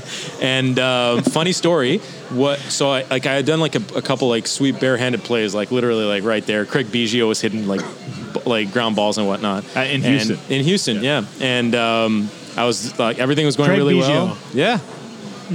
And Pops. um, Pops, yeah. yeah. And then, um, yeah, it just so happened that I was like, okay, I was doing really well and whatnot. And what does Delino do? Hit crushes two balls like off the top of the train in Houston. Just smashes two homers. He's not even known for his home run. Like he's not even known for power, right? Guy just shows out at the draft, and then after that, like I was, I had a feeling that I wasn't going to go in the second round, and then I dropped to the because uh, you're on different radars for different teams for Right. different reasons, right? Some guys wanted stuff, so the reason I was on their radars for speed because Delino's center fielder is really fast. Yeah. So that's one of the reasons I was on their radar. The next team that needed speed was the San Diego Padres, and that's when it ended up happening in Toronto. So I was, we were like, oh my god, I was shaking so much, and that. And, Life is all about managing expectations and distractions. That's just the name of the game in life, right? And I, my my expectations were managed, like I was like kind of level headed. But when somebody tells you, "Hey, you might go in the second round," you're expecting no matter what, Yeah. you're kind of like, am I going to go in the second round? And when it doesn't happen, you're kind of like, ugh. And then you fall to the fourth, and you're like, oh my god. So then you finally go, and it's like it's exciting. And then after that, it's just a bunch of like, my, what happens now? What do I do? And then people start contacting you and stuff, saying congrats and whatnot. So yeah, Delino DeShields Jr.'s career has been up to now, I'd mm-hmm. say, mediocre. I'd say mediocre, uh, mm-hmm. under underachieved. Yeah. they expected a little bit more from him. Mm-hmm. They, in fact, they banked on him and they dealt, dealt away a couple of guys in their field. yeah. Um, apparently, they thought he was going to hit home runs. Yeah, Apparently they thought he was gonna hook- hit yeah, the no train every time. Yeah, Speed and power. and then he Speed got and power. well, well, f- well, for people who want to do a little bit of research on him, there's some stuff that happened with him that caused him for like caused for like the whole turnover, go to Texas and all that stuff, and that was you know that's part of it. That's one of the things I also did for the Blue Jays was we had a running rate of for people listening out there, especially like you talked about coaches and and uh, major league teams. You better believe we're following social media accounts. Trying that to- right, eh? Oh, you Yeah, bet. Yeah, sure. pre-draft to these kids and all that stuff, just Keeping to make sure what you're yeah. writing? Sure, you- why not? Absolutely, yeah. The character is a big deal, right? When you're drafting a guy, so that was part of it, where we just like just going through feeds and finding out. Like you think about like all that crazy stuff that goes on in like corporations and whatnot. People tell you like, watch out what you put on your Facebook. That's a real deal. That's a real thing. Yeah. How crazy was that Blue Jays Texas Rangers inning in 2015 when they were Oh, playing? Nuts. As, as a base as a as a professional baseball player being drafted. You drafted, were gone to the washroom. He worked for the Jays in 2015. I- so I was I He was how- working yeah. for the Jays was at that, point. not the most It was insane as as a, sta- nine as a staff. Yeah, as a staff, it was insane. But we also knew what was coming down the pipe, which we were talking about earlier, which I Right. can't talk too much about. But Um, we also knew it was going to happen at the secrecy. yeah sworn secrets, but yeah, we kind of knew what was going I on. don't want to know. I like all I remember is that home run and me going fucking berserk. Yeah. Oh, I went nuts too. I was so excited, right? Being a Jays fan growing up all my life. I was a Jays and Yankees fan. So just to watch that finally happen in my lifetime was like, oh, finally, My what a son payoff. was three, and I scared the shit out of him. we were watching it at dinner Screaming time. at I'm like, TV. finally sit down, and the TV's behind. And then Bautista hit that home run, and I slammed my hand down on the table so hard and got up and screamed that he started crying. That's how to go. You know what's funny? Anyway. you know what's funny is that the, the Jays made it almost equally as far in 2016, but we don't really talk about it. No. Like Encarnacion Felt hit that different. home run against um, I, I can't remember the pitcher's name. at the time. ALDS that year, yeah.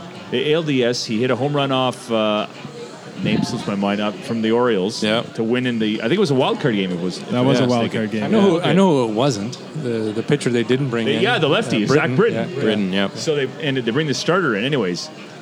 But that So year exciting. Mm-hmm. they made it just as far, but but there was just not the fanfare. There was the pending Atkins had- loom. There was the pending loom because there's a rule in baseball that allows you to control players for a certain amount of time, right? So it's like the five plus, and then after that, guys go into arbitration. Like we heard a lot about with uh, Donaldson because he was an older guy to come through finally, right? And then you had your Marcus Stroman and all these different guys that have to go through arbitration, Sanchez and and Stroman and all these guys. So control, like I'm doing air quotes again, control is a huge deal in pro baseball. Yeah. For how long you can control a guy because when they have to go through arbitration, it's it's one of two things. A player can say in their fourth, well, fourth and a half, depending on how much time that they've served, they can say, okay, I'm worth this much. And the team is allowed to literally go to court against you and say, no, you're worth this much.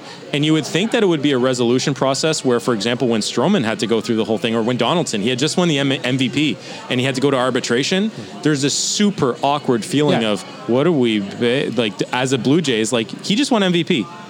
Are we going to pay him the whole amount? Are we just going to? He says he's worth this much. Do we actually think that? And you literally have to go to court, and Yeah. it's in court. Yeah. It's court with a judge, and they literally have to like present things about you that are terrible to Right. say 'Cause they're you are not worth yeah. this much. Right. It's so the most so he's finding thing. these comparables who are great players, and you're Yep. finding these comparables who are shitty. Like, no, he had one great year. Yeah, Like, exactly. And it's Arbitration super cases awkward. are, are more popular in baseball and hockey. I think is the other sport. Right? Yeah, you don't see a lot hockey of does. arbitration in football or no. basketball. And, and, and No. you, you you watch the frustration with with, with fans because the, these teams have these great prospects who are lighting it up, but they don't want to bring them up because again, it's all about control. Control. And they're like, no, we do this, we bring them up now, we burn a year. Yep. We're going to keep them down there, and so th- that, that's what drives the whole thing. And then These are if- things you learn as you go through pro baseball. This is what happened to me after I got drafted. Is the politics of sports? That's you don't really see that in college too much, right? But then you you, you become a professional. It's kind of like attending the workforce for the first time when you're out of college. It's like, oh, You're like, this that is this is I'm going to live in Outlook, right? This is my inbox is my life now. Like you know, there's all these little things that you have to start doing. Brock, you got. Uh, Oh, sorry. That was the intro Wow. that w- I'm just going to introduce our new baseball analyst yeah, I for you know our, what? our I'm baseball down. Yeah, hey, shows. bring me on. That's right fine. here because this is ridiculous. Like you know, I got to tell you, we Brock comes up with a game plan. I review the game plan. We look at it. We say, "Yeah, those questions are great. He's going to be great at this." But until you actually sit down, you never know what to expect, Mm-hmm. Right? We're going to need another show because I have a lot of pro questions I want to Yeah, ask let's you, do it. like stuff about baseball that I, I'm curious about. That Don't ask me anything about and if, like I'll watch like I watch football, like I'll watch the NFL. I watch hockey, but like I was listening to you guys on the last podcast, doesn't really get interesting until it's like later in the season when Right. you think chips are really starting to fall, right? Yeah. You guys are really actually starting to take positions. But baseball, yeah, baseball we all got- day. I followed. I feel like we, game we one. we've nailed the baseball side with uh, with Chris and with Mike. I think uh, and Andrew here being. I think we're good. But I've got so many other pro questions. But we have we, we do want to we do, we do Mm-hmm. want to talk about you and your career. And there's there's still more that we want to want to find out about you. sure. Well, hey, I'm going to point out that when you got drafted in 2010, Oh, the list. again, the list. fourth round, Oh, but yeah. out of I've got some- I've got all the names right here if you rounds, want and just quickly going through like notable. Delino ended up going the first. round. notables. Yeah. Second. Was it second round? Or sorry, no, first round. First Yeah, round. first round, Because he was round, on the list. I Yep. didn't add him because he's a Ranger and I don't care. Rock's going to fire off. I don't even these have him on my list either. Bryce Harper is number one. Bryce Harper. Manny Machado, number three. Boo. Mm-hmm. Matt Harvey at number seven. Mm-hmm. I Love think he was a Gator. Was he a Gator? Matt Harvey? Yeah. Matt Harvey was a. Oh, I don't know. No, he wasn't. No, because I would have played against him. So Wasn't So him. I'll tell you in a second. Uh, Chris Sale Or maybe he was Number 13. didn't pitch against us. I don't know. and Christian Yelich at number 23. Sure. Like, he's a hack. He's a hack, right? But he was actually drafted by the Marlins. Did you know that? Yeah, I did. Good, because I didn't, but I know now. Yeah, got to play against them quite a few times because Padres and the Marlins share, or sorry, the um, Padres shared with the Seattle Mariners, and uh, the we, we got to play like a few like preseason games kind of before pro teams would start playing and whatnot. But yeah, Can we touch on that? So, so, so you're playing in uh, Padres are in the you play Double A, which is Texas League, yeah, that was my last year. Yeah, right? Yeah, So, so you were playing against guys like uh, Tommy Pham, yep, Max Muncy. yep. Those are relevant in the. I was going to playoffs say there was now, another. yeah. There's one other guy that was in the playoffs that that I. Oh yeah, the names go on and on and on for sure. well. Yeah, absolutely. Yeah, no, like we can spitball these right away. Bryce Harper, Jameson Taillon, who sadly went down to Tommy John this year, but this is your draft year. This is my draft year, yeah. Jameson Taillon, Manny Machado, Drew Pomeranz, Matt Harvey, Yasmani Grandal, who's a pretty good catcher. Great player. Um, Chris Sale, Christian Yelich, Andrelton Simmons, Kevin Kiermaier, Cole Calhoun, Aaron Sanchez, Noah Syndergaard, Taijuan Walker. Syndergaard. I yeah, Syndergaard, yeah. Are you naming just the MLB players, or Yeah. is this No, yeah, your well, straight notable read off? guys. No, no, just no, okay, notable okay. guys, yeah, No, I just notable want to make sure it wasn't like. Uh, No. In order? Yeah, Yeah, the- not in the Taiwan- order. These are No, every these are- single person that was drafted before Well, I've got, me. a, I've, go. got a, I've got a funny one. You're gonna you're gonna laugh at the last one. I, I don't think a lot of people know this. Russell Wilson. So nope. Yes. Was Yeah. It is. Aaron Sanchez, Way to Noah go. Syndergaard, Taijuan Walker, Ruiner. uh, Drew Smyly, Derek Dietrich, and then I wrote down LOL, me, LOL, me, in the middle there. Uh, James Paxton, who's pitching for the Yankees. After Uh, you? Yeah, he Nice. pi- yeah, selected 132. I was 124. Uh, Russell Wilson, uh, who actually got big. drafted, yeah, in the fourth round after. Uh, Joc Pederson, who's playing for the Dodgers, right now. And then a notable one that did not sign but did get drafted by the Jays, and I think a lot of people might have forgotten about this. Kris Bryant. Kris Bryant got drafted by the Blue Jays last year, that, that year and did not sign out of high school. Is he the guy that played for the Mets? No, he plays for the Cubs, third baseman. Cubs. Yep. Yeah, another pinstripe one. Yeah. I knew the. But Russell. Wilson, the quarterback for the that. yeah, They knew he probably my was gonna fantasy sign. football Oh, yeah. starter. Nice. Yeah, he was a he was. I don't want to say it. Man, he wasn't that great at baseball. he played second base just like me. Russell Wilson did. Yeah. Yeah. Yeah. I've heard. He I played heard for that the- about Russell Wilson. I he made the right choice. The Tri City Cats. He gave it a year. He tried. He gave it a try for Did like. he play in one season. university? Uh, yes. So yeah, he did. Wisconsin or North Carolina? No, yeah, State? because he flipped around quite a bit, right? He played his last two years switched. at school. He went back to school, right? After, He graduated NC State, I think, yeah, and then did his uh, fifth year yeah, at Wisconsin. At Wisconsin, that's right. yeah, Yeah. My Um, wife's alma mater. She's taking a program there right at now. Wisconsin. Yeah, Interesting. very interesting. For those who Is she American or Canadian? she's Canadian. We're both from uh, from Ottawa. Oh yeah, Orleans, Ottawa. Both or from like Or- Ottawa, the good old Ottawa. Orleans. Quick trivia, Pl- uh, and I don't have the complete list in front of me, obviously, but players who were dual athletes, baseball, football, How do I feel about him? uh, just names. No. Deion Sanders, Russell Bo Wil- Jackson. Yeah. Who's the quarterback right now that's in the? Um, oh my God, he's starting. What's his name? He's short guy. He's drafted first overall. Oh, Baker Kyler Murray. Mayfield? Kyler Murray. Kyler Murray. Yeah, he Baseball was a, he was a Yeah, he was fielder. signed with Oakland. He was d- Yeah. d- Right, debating that's right. whether or not to. That's Uh, Yeah. Yes. Yeah. like, actually, are you talking guys that played Major League Baseball and No, football? guys that played Or NFL that- and MLB. Could, could have basically had a choice, essentially. Uh, this who's list the, is way for way bigger John than Elway. you could even. John Elway's one of them. one of the guys I Uh, played at some Cotuit. One of the guys I played at Cotuit with. He was a wide receiver for the Eagles for a while. Um, oh my God, I'm gonna forget his name. I can't believe I'm Pinkston, uh, DeSean Jackson, No, Jason Avant. How I'm gonna have- how long ago? he's my age. This was So fresh out of high school. Fuck, the No. only thirty. no. Oh man, I'll have the I'll have the name for us. But he had a big uh, a big fallout with a few things. But he was like, I got a lot of Tim Tebow stories. That's the guy I want to talk to. Because yeah, It better be good. Because he Now, wants we're- now you're on the trail. yeah, yeah, yeah. Only positives. he was he, he went to Florida and um, uh, I'm gonna have his name here in a second. It's just crossed. I don't know why it's passing my mind right now. Riley This is Cooper. a buddy of yours. Uh, Riley Cooper. Oh shit, Riley Cooper. Yeah, Riley Cooper lived with Tim Tebow for a long time. Mm-hmm. Mm-hmm. You So, know yeah. Riley Cooper? Yeah, Cape Cod. We played together in Cape Cod. He got himself in some hot water. A lot of hot water. Played on one of those teams that had some uh, Some- some, angels and some devils. and it really is. That's a thirty for thirty that has to happen. Riley Cooper. The Florida Gators of like 2006. Yeah, the 2006, the jump, the 2007. jump TD. Every jump other TD. Yeah, the jump, I just the saw the highlight today, and I realized that Tebow was getting rid of the ball before he touched the ground, like it was basketball. Like he got up for a shot and realized that I had to get rid of it before my feet touched the ground. And I was like, dude, it's football. Just Yeah. fucking land and throw the damn ball. Anyway, it was a great play. Hopefully that's uh, uh, a good sign for uh, this upcoming week. Yeah. Okay, so now you're playing minor Yeah. league ball. Yeah. How does that differ from your experience at UK? Because UK, I mean, it's a prestigious university. There's a lot of money there. Sometimes, you know, you would get that feeling that maybe minor league is uh, not a step down, but in terms of the luxuries, I don't know.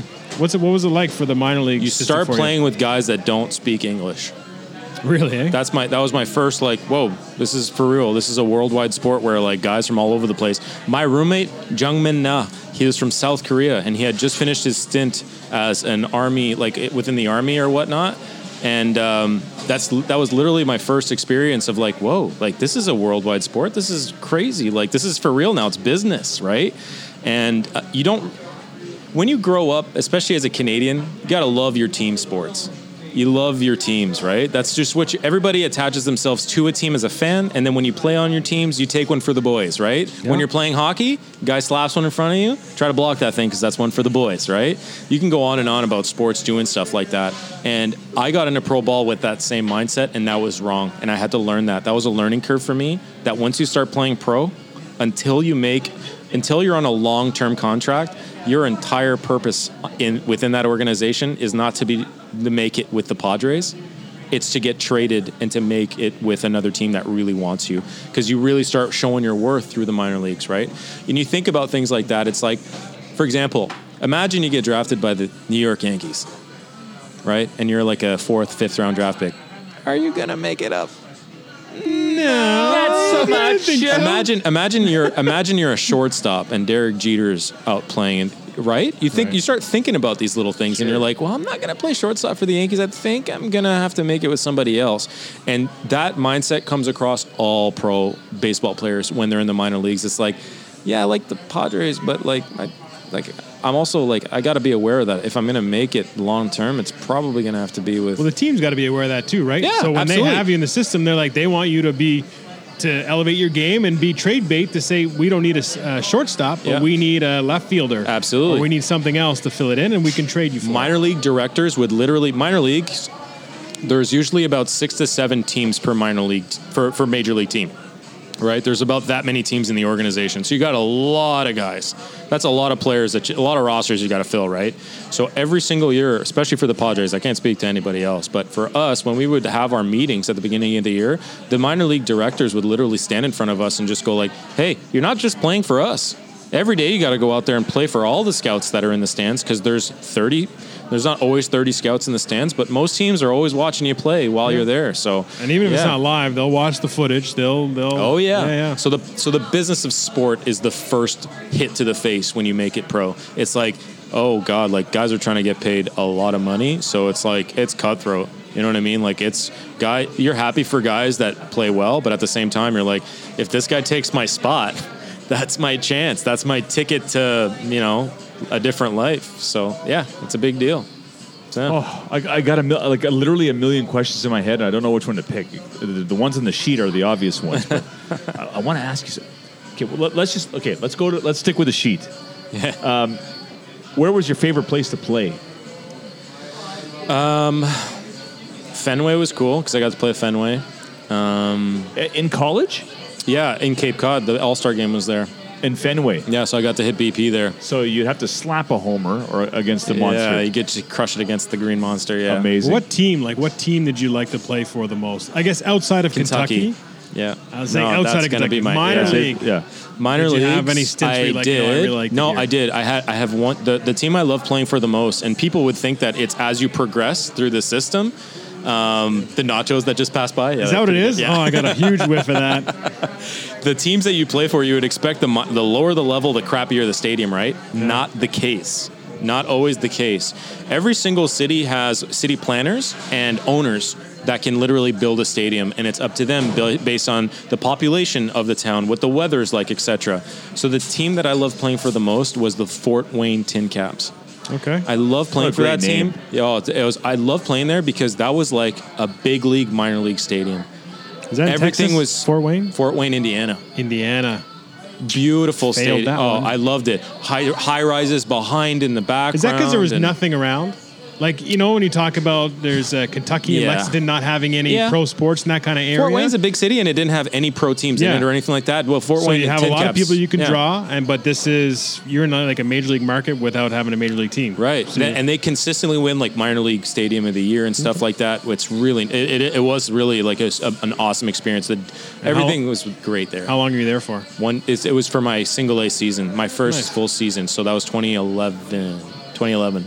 Yeah. What's the closest you've ever been to being called up? Um, some spring training games. You know, you get you you go play against the big leaguers and you make the like the team for the day or whatever, and you go play in spring training, and then it's kind of like, hey, am I a prospect? And then that's when they tell you like, Did hey, you wear a Padres jersey? Yeah, yeah, yeah, yeah, yeah. Man, that's You cool. get you get, you, get, you get all these. Uh, That's so cool. and then you play some preseason games against big league squads. So like you'll play like some teams would came down to play in Lake Elsinore. They play against us and stuff like that. So Did you did you play with Garth Brooks? no, No. no, I Garth didn't get Brooks? a chance. He Garth does. who? Uh, Garth Brooks does. Uh, I think it's with the Padres too. No. Yeah, I think for a while, yeah. Yeah, he shows up to training camp every year. And Garth Brooks? Like, yeah, yeah. Well, it's kind of like that other guy with the Yankees, right? What's his name? He gets to like get, take some batting practice against them. Oh, Billy, uh, Billy Crystal. Billy Crystal. Oh, yeah, yeah, yeah, yeah. Things like that. Yeah. No, I didn't get that that opportunity, but yeah, it was pretty sweet. Who was on the Padres uh, within those few years when you got uh, when you got drafted? Who was who? Any notable names on No. that team at that time? They were shit. yeah, pretty time, bad. Yeah. yeah, pretty pretty bad. And That we would know, um, pitcher wise? Hoffman as a closer, Trevor. Hoffman, okay, yeah. Um, that was kind of like right at the at the end of his career. Does he not have the major league record for saves? He may have. He may hold Yeah, it. I think Mariano Rivera just passed him like right. right for like I think at the like a last that last season I think Right. or something like that. But yeah, yeah, he's in the Hall of Fame. So What's your take on them trying to rebuild through uh, Manny Machado and Fernando Tatis Jr.? That's the funny thing is that the Padres were ne- have the, the Padres have always been known as a AAA MLB team, and I like you know, and the investment was just never there because you kind of have that awareness again of who are you playing against? Oh, the Giants. Oh, the Dodgers. Are we going to make it every year? No. So what's our money best used for? And that's when you get these savvy owners telling baseball president operations telling you how to spend your money. Like, of course, every team wants to win every year, right? But there's an owner in the back that's very smart with his money, a Mark Cuban of sorts, right? That's going to tell you like, I if I want to spend 300 million versus 200 million. Like that's a 100 million dollar swing. like that's not. And what's that going to bring back to us? The same ticket value? Are we still going to bring the same people out? Whatnot? So it was pretty interesting with the whole rebuild that they were trying to do, and the Padres still kind of suck this year. You know, I, I look at the Padres team and they have a beautiful park. Petco Park is, yeah, what ocean, is- with the ocean right there, and then all the Navy like ships and stuff like that. Yeah, it's a top five park in the majors. yeah, it's pretty nice. and they've got a nice team in terms of uh, they were competitive until Tatis got hurt, mm-hmm. but uh, that they spent a ton of money on a what I would consider to be a questionable character. I don't know. yeah. Machado. Yeah. Y- Can you tell us a bit about Machado and your thoughts on him as a as a as a perhaps a leader because he's getting I paid never like a leader? to pay. I never got to play against him because the Orioles were always part of like Florida leagues versus like the Padres were in Arizona for spring training, and the Orioles were on the other side in Florida. Same thing with the Jays in Florida, right? And I never really got to play against him, so I don't really know. But I mean, obviously, from what I've seen on social media, like you know, you're Yeah. taking a risk a little bit. well, sure. From a character perspective, Yeah. on on the kind of like a Jose Reyes almost, right? With all that stuff that kind of went Right. down, it was just kind of like, oh, that's kind of on the beautiful swing, a Yeah. lot of power, great glove. But when it comes to full on effort, is it there? Uh, Yeah. You know, has he got his money? Some of Yes. these, some of these, there's you get different types of big leaguers because I got to be around quite a few of them. You got to be. It, how do I explain this? It's my world. You're just living in it. Is the mindset. You're in my world. Like this is my planet. Like this is my surroundings, my bubble, the whole thing, and you're just living in my world. So that that idea, that mindset, kind of starts to sink into some of these guys that are getting paid tons And tons. and, they tons believe and, it. and, And they, they yeah, it. it's true. And you see that in other personalities in the world too. But It's yeah. almost like that confidence thing is Yep. taken way too On- far. yeah, that's the like no one's pulled them back and said, "Whoa, whoa." Yeah, like- that's the extreme where you start to see very odd behavior of like I can say and do whatever I want. Right. Yeah. Any examples of that? Yes, I have some great examples of that. do you want to go down U.S. politics road? No. Speaking of U.S. politics, who's the biggest jerk you've ever played with? Uh, played with Or I guess or against biggest jerk you played with. Let's I go figure stick with when I Yazzie. put Yasiel, it down- Yasiel Puig comes to mind. You play, Oh, yeah? yeah. Yeah. I remember he first got called up, and he's a Cuban, right? So he had to defect. And I remember it was the whole rage. And uh, for for those of for those no one will know this, so I don't know why I'm saying that. The the it's called high A, advanced A ball. That's where you make it up through the levels. You're kind of like halfway to the major leagues at this point, right? So high A was in California, and I played for a team called the Lake Elsinore Storm. And uh, Puig had just gotten called up to like Kike Hernandez and Joc Pederson and all these guys that are playing on the Dodgers right now. That's the year that they were playing against us. And the team that they played for just outside of LA was called Rancho Cucamonga. So that was the team, yeah. So that's the team that the Yasiel Puig, because Puig came up with the Dodgers. Um, he got he defected. He signed this massive because these international guys, these big talent guys, they sign these crazy amounts of money, right? So we find out that this guy's getting paid like you know X million dollars, and not nobody that we were playing with was really, unless it was a first rounder was getting paid that much. The first game he got called up, right away he went to the Mercedes dealership, bought two Mercedes, one white, one black, and let like some of the other guys get in the car and drive to the Lake Elsinore field they were playing against us at home that day. And um, the bus would followed them. Like they didn't they weren't on the team bus. They drove the mercedes cars. Oh, dear. and they show up to the game. I, I'm, I'm not kidding you. This guy comes out of nowhere. And at this point if you look up pictures of Yasiel Puig when he first made it like or first when he first got to the us he was a big guy. Like he's a bit muscular now but like he was a bigger dude. Like he's not as in good shape that he was back then right? So um, or the reverse of that. So anyways guy hits a single and gets to first base. And i'll never forget this. I'm playing shortstop he's on first base and he's taking a lead and it's a nonchalant lead. Like i don't care like he just kind of takes a couple of steps off and just stands there like he's moping almost because he didn't hit a home run or something like that. Literally Yeah. that's the attitude. And he's just standing there and we don't pick over. And literally i'll never forget this the pitcher's name was matt branham. Huge leg kick throws to the plate. The ball is like halfway almost in the catcher's glove. Swear to god. And yasiel takes off to steal a base. This is I've never seen this before. I'm like, okay. So I get to second base and I'm waiting like he's stealing, I guess. So I'm like going. Our catcher throws the ball to me. I catch it right in my chest. Yasiel is halfway to second. He's nowhere close to the base at this point.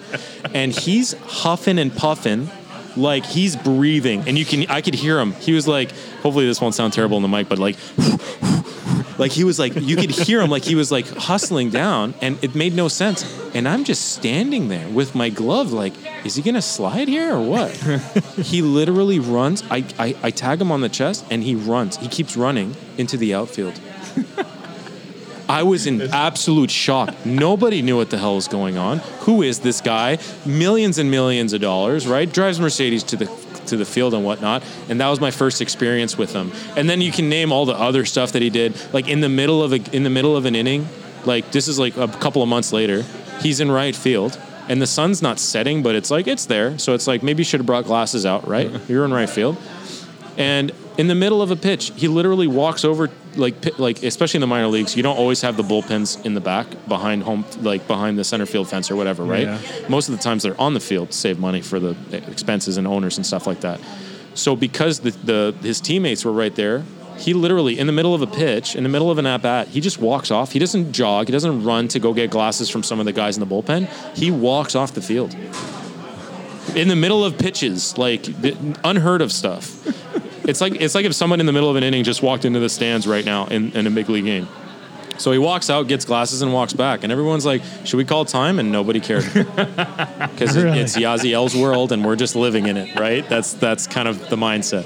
Hopefully, that wasn't too long of an answer, but he- that's the biggest. Uh, I want to I want to say jerk there, but yeah, he He's was an in Cleveland guy. right now, I think. Uh-huh, he he yeah. went from uh, Dodgers. LA to Cincinnati, Yep. fucked up there, and then Yep. went over to Cleveland. Yep. How you like me now, Cleveland? Yeah.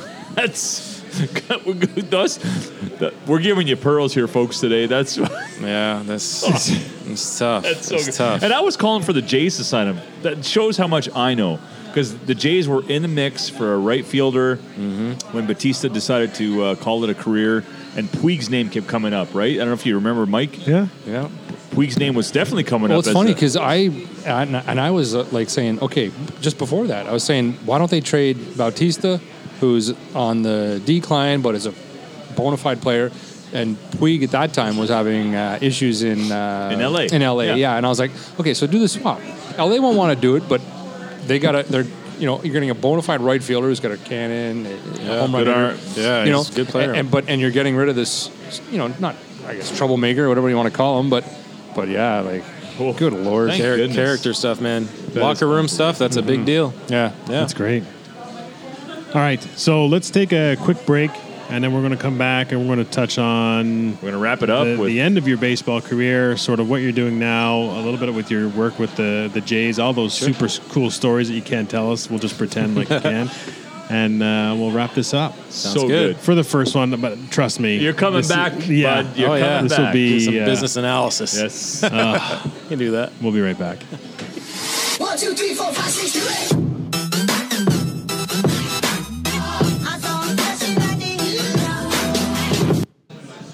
And we're back with uh, Chris Bisson and Mike and Andrew and Brock. He likes Bisson. I, ca- I can't.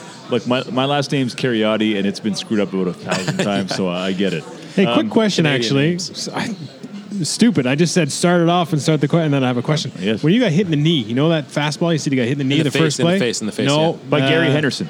The one that uh, aluminum bat, your first thing, the game will find you and went off your Oh, playing knee. third base against Yeah. Florida. Yeah. Was that? Uh, were you making like a kick save? Yeah, I was trying to Like, kick it just into trying to the do stands. whatever and Somebody kinda- really wanted a souvenir, and I was like, "I got you. It's my first game. It'll make me look bad, but I got this." It Was, it a like an athletic save. move to like It at loo- least I stop looked, it of some I sort? looked awful doing it. I looked like a deer in the headlights when that ball got hit. Like, what do I do with this? It's like I've never played the sport before. That's you like ah, coach, I'm Canadian. It was, Yeah. uh, I was playing goalie when I was yeah, a yeah, kid. yeah, I'm just trying to make sure it doesn't go into the outfield, and it's funny because that's a ground rule double, right? You play So- any? Uh, you play any slow pitch? I do. Actually, it took me a while. Are you recruiting for the fucking Woodies right now? I maybe. Uh, it The took me, Dukes It is took where me a you'd be while. playing. It took me a while To get back honestly. into- get yeah, back- because like yeah, once sure. you're done with that, you're, it's tough. That whole transition out of sports, it was my decision. I actually talked about it, and uh, that whole transition was tough. But um, no, I've, I've been I, I haven't been part of an official roster since I've come back to Ottawa because I used to live in Toronto, like we were talking about. I used Yeah. to work for the Jays and all that stuff. So I moved back to Ottawa about two years ago because my now boss is like, hey, you can live wherever you want in Canada as long as there's an international airport. Boom. So um, yeah, I was pretty pumped about that. So come back to Ottawa and yeah, no, I've I've, I've been a sub. Right, my name's been my ma- my name has been like Connor or like Max or Mike or I've been I've been different I've been different people for some uh, for some as a sub on, on some teams. So yeah, it's nice because then you kind of I don't know it's kind of take the rust off and it's Oh, like yeah, eh, sure. can I still do this? And you just like smack one against like a building in the back and you're like Yeah, I can still do yeah, it. I have power in in, in slow pitch. Yeah. You know, it's funny you say, uh, you know, getting back into it and taking some time off. And we had Ken Tasker on, on our last show, who was a uh, minor league hockey player, Mm-hmm. uh, world renowned fighter in hockey. And uh, he had, uh, you know, to say he had a difficult time after his career ended Same would be a, maybe a, an understatement, according to him, anyways. And uh, I heard a, a quote a long time ago about guys who end their career and it being almost like a second death in your Mm-hmm. life. So we, we we obviously we suffer our physical death in our lifetime, and, Yeah. and athletes suffer their their careers mm, uh, death Yeah. or mortality, and. Uh, that's hard to come back from sometimes. So it take- takes time, and you know, some guys go into depression. Some guys go. If in football's case, Mm-hmm. they deal with, uh, you know, the injuries and what they've dealt with over their career, and Yeah. having to deal with that on top of their career. That's ending. any So- sport, though. I that- think really, but Yeah. Yeah. in terms of injuries. So- No, I went when- through this. I went through a very similar like phase in my life where it's like, Could you talk to us a little bit about that? yeah. Well, I mean, you're always told like you know when you're a kid, oh, like just anybody, any parent will look at their kid and just go like, find something you love, but something that'll like you know kind of keep your head of you know try to do something that'll try to equal out a little bit. Like what kind of subject do you like in school, and then try to go find a job in that. Right? That's that's we all go through something like that. And it's interesting for, and this is the one thing that I find is that for all, like for anybody that's kind of like me, a guy that's on the prospect list that has a chance to make it but gets hurt like that's the reason i had to retire is because i just kept getting this chronic arm injury like i had to get surgery on it afterwards and that ended my career and when he, when things like this happen it's one of those things where a decision has to be made like do i let this go to move on because i'm just spinning my wheels here doing minor league baseball for the rest of my life because now i've got a busted arm and i'm never going to be on another prospect list again and you know, you talk about you know that guy with minor hockey. Like I talked to a lot of I've talked to a lot of pro athletes that have had similar paths where it wasn't like a nice road to make it up. It was a very like like nasty, injury prone. I didn't make it because X and X happened, hmm. and it's it's very hard. It you leave that and you're like, but I love it. I love doing that, but it's not going to pay the bills, and I'm in deficit every year because I don't know if anybody knows, but go look up how much people like minor league players get paid. It's an much. absolute nightmare. Oh, Yeah. absolutely, yeah. But yeah, so that was a big part of that whole process to me was like I was lucky enough to have a good family support system at home and I was dating my now wife at that time and I had a lot of friends in Ottawa and all that stuff and in Canada and all that stuff and I was like I was lucky enough to have that support system to come back to, but like that whole transition period of like, well, what do I do now? Like, what do I do with my, like, you know what I mean? I was a little bit lost afterwards. Thank God for the Jays and Greg Hamilton with Team Canada because they hooked up that whole thing. But uh, For you to get that job? for me, yeah. Because if not, like, I'm what the heck? Like, I don't even like. I was a sports med guy, and I like because I went to school. I got a bachelor of science at University of Kentucky, and then I get into the world, and I'm just kind of like, well, I don't want to be a physio. The whole reason I went into that program at Kentucky, and a lot of people don't know this, is that academic advisors in university, for any for any parent listening that may that has a child possibly going to a NCAA program or anything like that, follow through with them to make sure that when they meet their academic advisors, that you literally talk about options. Because for me, when I first went to Kentucky out of Beatrice Desloges, my French was a little bit more like this. I talked like this a bit more. Really? Yeah, it was really bad. It wasn't like my English is much better now. And um, when I first got to school, that I could I met with an academic advisor. Like, okay, you're a student athlete. You're here to play baseball. What do you want to take? And you're like, I'd like to go into business. That was my first answer. I was like, I'd like to go into business, pretty general. I think I'll be able to go do something with that. Maybe I could specialize afterwards. I don't know, right? An MBA, like that was like, oh, maybe I can do this. That'd be cool. Like that'll be nice for the resume. And uh, the academic advisor was like, "Uh, I don't know about that. This kid's English is not very strong, right? And that was a conversation where what's the easy what's one of the easier programs that I can put this kid in to make sure that he graduates and doesn't sink the entire athletic program with his bad GPA? Because if you have a bad GPA, Yeah. that team does not gonna is not gonna make it in the postseason. Look up uh, University of Connecticut basketball team. There was one year that they did not make it into the um, into the March Madness because the kids one of like a few too many of the kids had bad grades. So they weren't eligible. Jim they were not Calhoun, eligible. arsehole. Yeah.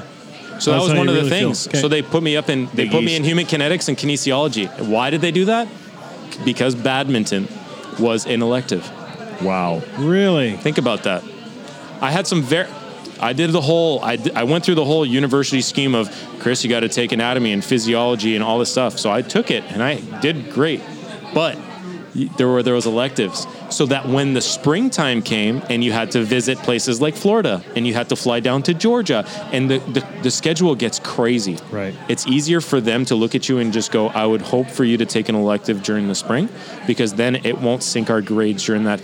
Imagine taking engineering classes Right. during the spring during your season. Did you stay there in the summertime too, by any chance? No, never did. No? It was a ghost town. Yeah, in Lexington. Yeah. yeah, just sometimes absolute ghost. That's a that. college town. Like that's the definition of a college town. Yeah. Middle of the middle America, Kentucky. All the kids go home. Sure. There is not a soul anywhere near campus. Like no one. Yeah, it's fascinating. Sometimes guys would do that so that they would have that credit in the summertime or Yep. maybe two, and then so that in the fall they only had to take two courses instead of four. Yeah. You know, something like that. So football for oh for Yeah. sure yeah absolutely especially for the football guys because you're there during the summer working out preseason right so Yeah. guys were already on campus anyway but for baseball guys would be gone now I almost stayed for a couple summer classes but yeah anyways parents listening if you've got a kid going to a program anywhere considering anything make sure to follow through with them on that choice when you first start and you can take general studies for the first two years and then you can specialize there in your third year in, as a junior Right. but it's important. So um, that that that was a big hurdle for me, and I wish I'd I wish I'd been more firm about staying in business because I actually ended up going. I did a graduate program.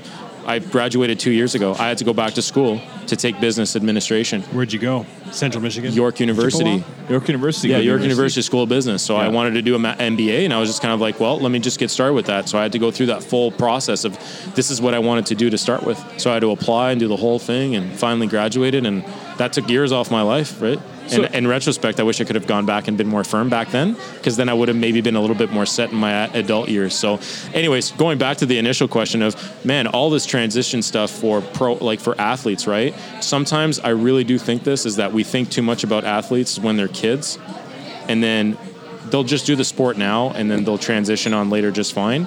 You really have to set yourself up as a student athlete. Like that's a very serious term. You know, and it's wild eh, because when I think about, well, not necessarily uh, uh, collegiate athletes, but think about the pros, and, and a couple names come to mind. You know, one guy who had a great pro career, transitioned his uh, his post career really smoothly. Troy Aikman Yeah. comes to mind, right? Great pro career, great transition in, into Fox as a as an analyst, and he's been doing it ever since. And he's one of the best. He's one of the best analysts. Him and Cris Collinsworth are like one and one A. Yeah, they know the game. They know the game, and he's done it well, and he's and he, he knew when his time was up, and Mm-hmm. that was it. And you look on the flip side, you look at look at look at a guy like Delonte West, who was a uh, uh, point guard for the Boston Celtics. He kind of bounced around towards the latter part of his career.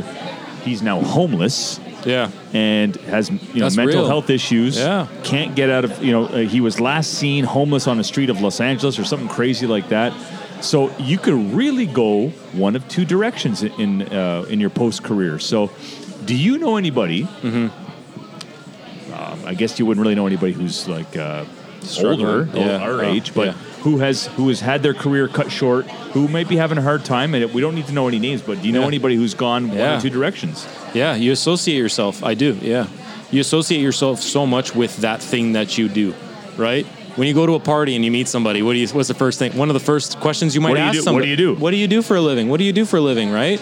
And that's one of the things that that person has spent all of their, I don't want to say like, you know, early adult years specializing into something that for the most part I, I mean i'm generalizing right now but for the most part right you ask what do you do? Oh it took me this long to graduate from this program to become for example like a name what an accountant, an engineer. Like I'm using my friends, right? And that that's kind of the way that they identify because they've worked so hard and that's what they love. So I am. My name is X, and I am an engineer or an accountant or something like that. That's important to people because Sure. it makes it creates a uniqueness, right? And for the longest time, to come back onto the subject, for the longest time, I was Chris, the baseball player. Well, that's it. That's what you're known for. That's what you identify yourself with too. Because as a kid, you're you're go when you're playing baseball, you're going through that time of your life where you're trying to establish your own identity, mm-hmm. and that identity is directly related with baseball. And that is, and you know, fortunately for you, it went a long time as well, which just solidified that understanding of yourself. Yeah. And then once that's pulled, you're like, well, the fuck am I? Well, yeah. Who am I? Yeah. And Oh, you have yeah. to like reestablish that. Yeah, absolutely, hundred percent. That's And- the biggest deal. Yeah, You know, that and was the Pep, hardest when you talk about, you know, you can go one of two ways. I think 99% of people fall in the middle where it's not, you don't know 100%, but you're also not a bum on the street, but you doesn't mean you don't have problems. Like you're, you're, you're at some, some level, you're dealing with these identity issues, this whole new, uh, new you and new life and, and the, the fears that come with that and the uncertainty Mm-hmm. and, um, you know, and that's, it's a difficult thing. Yeah, we look at we look at athletes strangely in society, right? Because we all want to look at the TV and go, "Oh, NFL players, MLB players, NHL players, etc." And all those guys that, like, I don't want to say fall short because that's not necessarily the right way to look at it and frame it, but it is an interesting thing the way that society views them. It's just kind of like, it all starts honestly to me. It really does all start with like the way that you're brought up and the way that your, your all your values and everything that you kind of go through in your childhood is just to make sure that you can identify with this sport. But one of the things that really helped me and pulled me out of that were my parents, where I didn't know what I was going to do there afterwards because I'm not the baseball guy anymore. So one of the things that pulled me back were my parents to just go like, no, we still love you. You're still our son. And that's not necessarily who you are to us. And that helped me quite a bit, kind of bring me back. It's just kind of like, oh, I'm not just Chris the baseball player. I'm just, I'm, I'm, I'm Chris. Like, that's just me, right? Your friends, like, did you have a good circle of friends? Great Same circle of idea, where you're just like, hey, like they see you for who you are, and Yeah. not for the baseball is all kind of bread and butter. It's just like it's a cool thing you're doing, but it doesn't define who you are. And if you have that circle, that's that's huge. You're now you went to a Catholic school and stuff like that. Are your parents very religious at all? Or No. like that? No. Okay. I laugh because, no, not No. necessarily. It was a The school is closest to us. I'm sure that that's a very it's a value in my in our family, but like overall, like you know, Yeah, yeah. I no, not to offend anyone. Do I attend church every Sunday? No. Do I go once in a while? Yeah. I attend, I Riley attend- I Cooper, if you're I listening, attend don't mass. tell Tim. I attend mass once in a while. I wish I could go more often, but yeah, that's not necessarily the. yeah, I was yeah. just asking. Yeah. I mean, w- So it's super interesting, though. Yeah. we I, I want to have you back on to talk about the. I'm- yeah, this personally, is great. Mike, Mike and I are Jays fan. Brock, you're a huge Jays fan too, correct? Are you? Jays I'm fan? huge. Yeah. So we have Jays questions we want to ask you about uh, Alek Manoah and Nate Pearson and some of the kids coming up who aren't who haven't uh, had a taste of the uh, the majors yet this year. But before we before we do that, we're going to wrap up this segment Yeah. with a, a couple of questions about who you are. Uh, so can you tell us just quickly what what do you do now? I work for a company called Performance Health. So any sports team that you can think of, the Canucks, the Sens, the Montreal Canadiens, all that stuff, anytime they need sports medicine products, so anything that has to do with band-aids all the way up to braces and slings and name the product, that's uh, they come to me for that stuff. That is- so I, I get calls from some I get calls from big leaguers, NHLers, sometimes just like, hey, I need this real quick, like maybe a fancier product that we have that they want in their house. So yeah, do a lot of that stuff, which is uh, it's interesting. It's a very strange job. I got a call from Celine Dion the other day. What? Hold on a second. What does she need? Hold on a second. Can't say what she needed, but Oh, yeah, yeah. swear to God. You can't say what she needed? Well, No. It would it boost might- your sales pretty good if Celine Dion needed No. uh, protein shakes. No, I don't can't, know you'll protein can't shakes. specifically state Ankle exact- Right? Like no, yeah, it could like Yeah. around that stuff. Did but like, you because people ever care about stuff like that, right? So know you never know who's listening, right? Well, oh, might this impact this or that? And it's like no, it's like not even. It's it's from it's for their team. Yeah, it's for their it's for their entire staff. And you run the whole uh, I, wing in, I run in sports. Canada. Yeah, yeah. So our company, Performance Health, is very. It's a clinical company. So hospitals have contracts with us. Nice. So I do the sports medicine side of things, where we're just launching this in Canada. So all the hockey teams, that's kind of what we're kind of just starting off doing. It's going good. That's going good. And you, do you still live in Ottawa? Yeah. Uh, what Orleans. part of Ottawa? Sorry, Orleans. You still in I Orleans. went All back, right, boys. Kid went back home, friends. Hey. Yeah, I did. Back gotta to the stay roots. close to the, yeah, gotta stay close to the fam. You, You know. can take the Orleans out of the boy, but you can't take the boy out of the Orleans. yeah, yeah. Can't do it. Out of Orleans. Out of Orleans. Out of anyway. Do you have any involvement in baseball currently, other than other than providing them with? Uh, I met with I'm uh, so a little while back. I went to the Baseball Canada office, which is in Ottawa, and they asked me the same question. What are you did. doing? Yeah, are you are you planning on coming back and doing baseball stuff? And now that I've kind of rerouted myself back into Orleans, um, I've I've thought about it a little bit as to you know what could my involvement possibly be. I've been asked a few times, like the like the Ottawa Capitals, the Ottawa Champions. Champions. Sorry, see that kind of speaks to how you much could I know. play for them. Yeah, I, I was asked to play for uh, them or the Montreal Capitals. Maybe that's where I came back. With Quebec that. Capital. The Quebec Capitals. Yeah, I, I was asked to play for them after I was after I retired, and I said no. Um, and then uh, yeah, then after that, the conversation came like, would you be interested in coaching?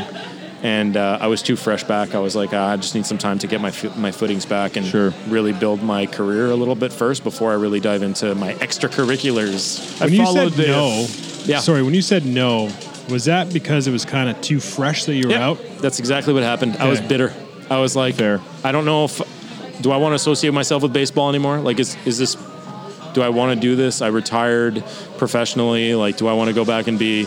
I don't want to be. I don't want to be mean because like some guys do do that where Yeah. they'll play pro ball and then after that they don't want to stop, so they keep doing that to figure things out to Adron- give themselves time. Adron Chambers. Absolutely. So I completely understand that part of it. For me, I was a little bit more set up where it was just kind of like, I've got my education. I need to dive into a career right now so I can start building my resume a little bit to get to build that portfolio. Um, but uh, yeah, no, absolutely. Like I, I thought about possibly coaching for, for them, but I've got no coaching experience. I've just got baseball knowledge. Like I don't really know how to manage a group of guys. You know what I mean? And that's a that's an important thing for coaches is like managing people. That's like one of the biggest skills, not necessarily just the sport itself. Sure. But like especially coaches with younger kids and whatnot. Yeah. I don't Hey, know what I would be We doing. were just talking about that on Yeah. the. I guess it, when this comes out, it'll be the episode before this, where we were talking about that. It was a champions guy you were talking about, wasn't it? The coaching. Yeah, Yeah, the and he coaching. would- Seb how he Boucher? tra- No, No, Seb- we oh, didn't Seb name played, names. though. We didn't name Yeah. names. he was he was a play Some he was a issues. player Okay. and he uh, asked okay that's very bizarre um, oh, sounds good Cheryl I just got a note from one of the servers to Yeah. ask your server to spin the wheel. I have no idea. I was what going to that say, means, but, if uh, anybody's listening and like, what the hell is that clicking noise in the back? They got this field big house. wheel It's like a- of yeah. something in the back that you can spin, and who knows? I finally, I finally did see it. I, Yeah, it's like a- around. yeah. Cool. So the Ottawa Champions had a local guy Yeah. uh, playing for them, Okay. and uh, in, in the off in his off season, he's been cut and then re, and he rejoined Sure. the team a couple times. Uh, he's been asked to coach some minor league teams, and from what I'm not going to name any names, but from what I have uh, gathered from firsthand witnesses, is that he's he's basically yelling at the kids. I don't know if he can decipher between player coach in his at his current status. Anyway, he's an he was an Ottawa Champions player. Okay. Um, but again, one of these guys, I think he aspired to, for the, to, to make the big leagues, didn't Yeah. work out. You could tell there's some aggression there, and I don't know if kids are his specialty, but because he's a he's a champions player, people would just assume, okay, he's going to make a great coach. Sure. And I don't think that was the case in the, in that regard. But um, when we talk about the Ottawa champions, they had a they had a, a I would, what I would consider to be a very mediocre team a couple of years ago, and they ended up winning the Can Am League championship Yeah. with Hal Lanier as their Yeah. coach. Uh, Hal Lanier, legendary uh, baseball player, managed. the, Uh, I think he was a Houston Astros manager for a few years in the '80s. Yeah. But good leader of men. Mm-hmm. Not necessarily the best baseball guy, Yeah. uh, but older guy and knew how to how to bring a team together. And they were they were 500, but they barely made the playoffs. They ended up winning the Can Am League championship with what I would call a ragtag bunch of misfits. Yep. He retired, and they've had the pretty much the same group of group of players, and they they finished last place in the two seasons he's been gone. So there's something to say about guys who can bring players together and to bring the clubhouse together. So Yeah. it does take a special coach to sort of bring those guys together. That's the one thing that's interesting that I find about hockey is that in hockey you get a lot of hockey coaches. Some have played in the past, but not all of them, right? Some of them just literally come up as coaches. Baseball, baseball is very heavy ba- general managers and coaches that have been ex-players and it, it kind of speaks to that whole thing where it's just kind of like how much do you value all of like that stuff it's like who's your coach it's like oh that's this guy overall you just want a good guy for the locker room because when you think about coaching in hockey it's a lot more strategic than it is in baseball right a lot more, and especially in football. Football, you'll you'll rarely see an ex-player because football. You want to talk about complexities? Oh my god! Imagine being like like a head coach or an offensive lineman or a D like I like I, football is. Uh, it's a very complicated sport, right? So you can't just Sure. have you can't just throw guys out there. But yeah, that's uh, yeah, no, that's interesting. Think Well, about. we're looking at the teams that are left in the playoffs, and uh, you know the Nationals. Dave Martinez, Yeah. former Expo, former former. I think he played for the Rays towards the end of, end of his career. So, um, a, a players coach, guys love him. X's and O's, I don't know. He's probably pretty good, but Well, data heavy, right? When I worked for Yeah. the Jays, I can tell you right now that we had a pretty much a is a very like a very heavy data set chart on what to do in certain instances, right? Like left on left batting and you know who to throw in and bunts and stuff like that. When to do all that stuff. It's like the it's pretty much all written out for the for the general managers. Well, that's going to be uh, definitely something we want to dive in with you a little bit more in terms of the Blue Jays and all Sure. the, the stuff you did Oh, with them. Yeah. The analytics, Yeah. the A whole show on that. the behind Sure. the scenes stuff that just people and the general public just don't understand. You know, you talk about the complexities in terms of football and the X's and O's, but Mm-hmm. the analytical side of baseball and um, strategically, not even in terms of just the play, but of the whole managing a series, a homestand, a Yeah. pitching staff of, you know, that kind of stuff is. Uh, it's something that it goes without being appreciated by a lot of the public, I think. Oh, yeah. And I think um, I don't know. As you're getting older, you start to understand a little bit more. Maybe that's why I like baseball more now than I did when I was younger. Mm-hmm. You got something? Mike? No, because because uh, it's the analytics of who you're bringing into your system, uh, who you're acquiring, your opponents, and it just it just you know it's Yeah. exponentially like I remember literally uh, we had this chart. We had Carl like so on. So we were looking at making sure that the, the for the Jays, we were looking at making sure that we were going to be very well set up for. And for 2015 season, we were like okay, going into the All Star break, and we were really starting to look at like if we add the right players, can we dive in because the the conference is like it's kind of a crapshoot. Like who's going to come out of this thing? It was one of those years in 2015, and we were literally doing the analysis. So we were just talking about this kind of earlier before the podcast started. There's a system in, in Major League Baseball now. It's called Statcast, and Statcast is motion sensor cameras literally on the top of every single Major League field. And before every single pitch that you see thrown in the into Major Leagues, there's an intern or there's a entry level staffer that's sitting inside of a media press room, literally from like maybe like the second row or something like that, with a button. As soon as the pitcher comes set and he starts his motion, that person will start a button, and it literally looks like just like a handle with a button on it. You start the button, and then as soon as the play wraps up, whether it's hit, whether it's caught, whatever, press the button again. And what Statcast is doing is literally putting an indicator on every single player on the field, from catcher all the way out to center field, and every single player for us for like when we were doing it, we were literally coding the system for the first time. Like this is very new back when I was there, right?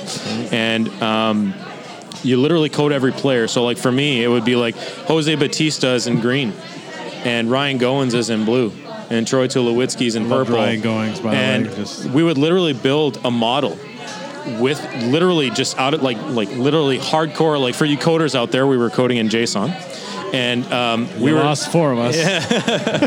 so um, so we were literally building this program and the script was insane. And every time we would press the button the data would come through and we would have a map on a 3d screen inside of like for like for example like a computer screen. We were just looking at it. It would look like it's inside of a cube and the ball would be in white obviously. And as, as soon as the ball was hit you would find out exactly who was moving where at what time so by doing that, you'd be able to find out what the launch angle is, what the speed of the ball was off the bat, what the trajectory was, and where that player was when that ball was hit. So for people listening, if you don't think that that kind of data doesn't exist for every single play, if That's that ball is hit, oh, 100%. Baseball's on another planet for that stuff. Yeah. And we were able to find out, like, do we want to stick with, remember, Kevin Pillar was still new. Do we want to stick with Kevin Pillar or do we want to go with Carlos Gomez? Because Carlos Gomez was available at the time. So we were kind of dabbling as like, what do we do? So we ended up finding out like with the map for a ball launched at 45 degrees, maybe at like 80, 85 as a line drive with backspin, we would be able to find out that ball's supposed to land there.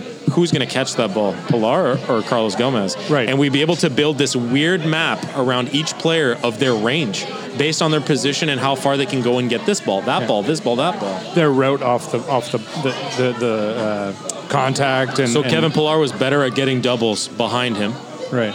Then, and then you play in the, charging. and you play in the AL East. Yeah. and it's better to keep the ball in front of you. So who cares if you can catch the ball in front, but catching the ball behind, right? You're talking about extra bases, right? Doubles and triples. You want that guy to steal those kind of balls. and you'll, you'll and then it becomes an exchange of okay we'll give up arm strength for coverage of the field and so on and so forth Offensive ability, Carlos. Right on, Go- yeah, yeah, yeah, yeah. Carlos Gomez. is. This is good stuff. Okay, so Sorry, what I took from that is Yeah. that the Star Wars episode where he's playing 3D chess is actually a real thing. True. And the guy pressing the button can do that job while eating a chicken wing with the other hand. That's right. That's the only thing I got out of that. And I think now that's probably what they use because I think now in baseball they they uh, they even show the percentage chance of a guy getting to a ball in the outfield. So he made a Yep. catch and they say that was only an 11% chance of him catching that ball, which probably all wraps up to this Those kind are of all factors analytics or now. whatever. Those You are all factors in pro out of ball all, now. out of all the sports, you know, basketball, there's they're they're starting to go into analytics. Guys, uh, their shot percentage from the corner, from the top of the key. Yeah. I get all that,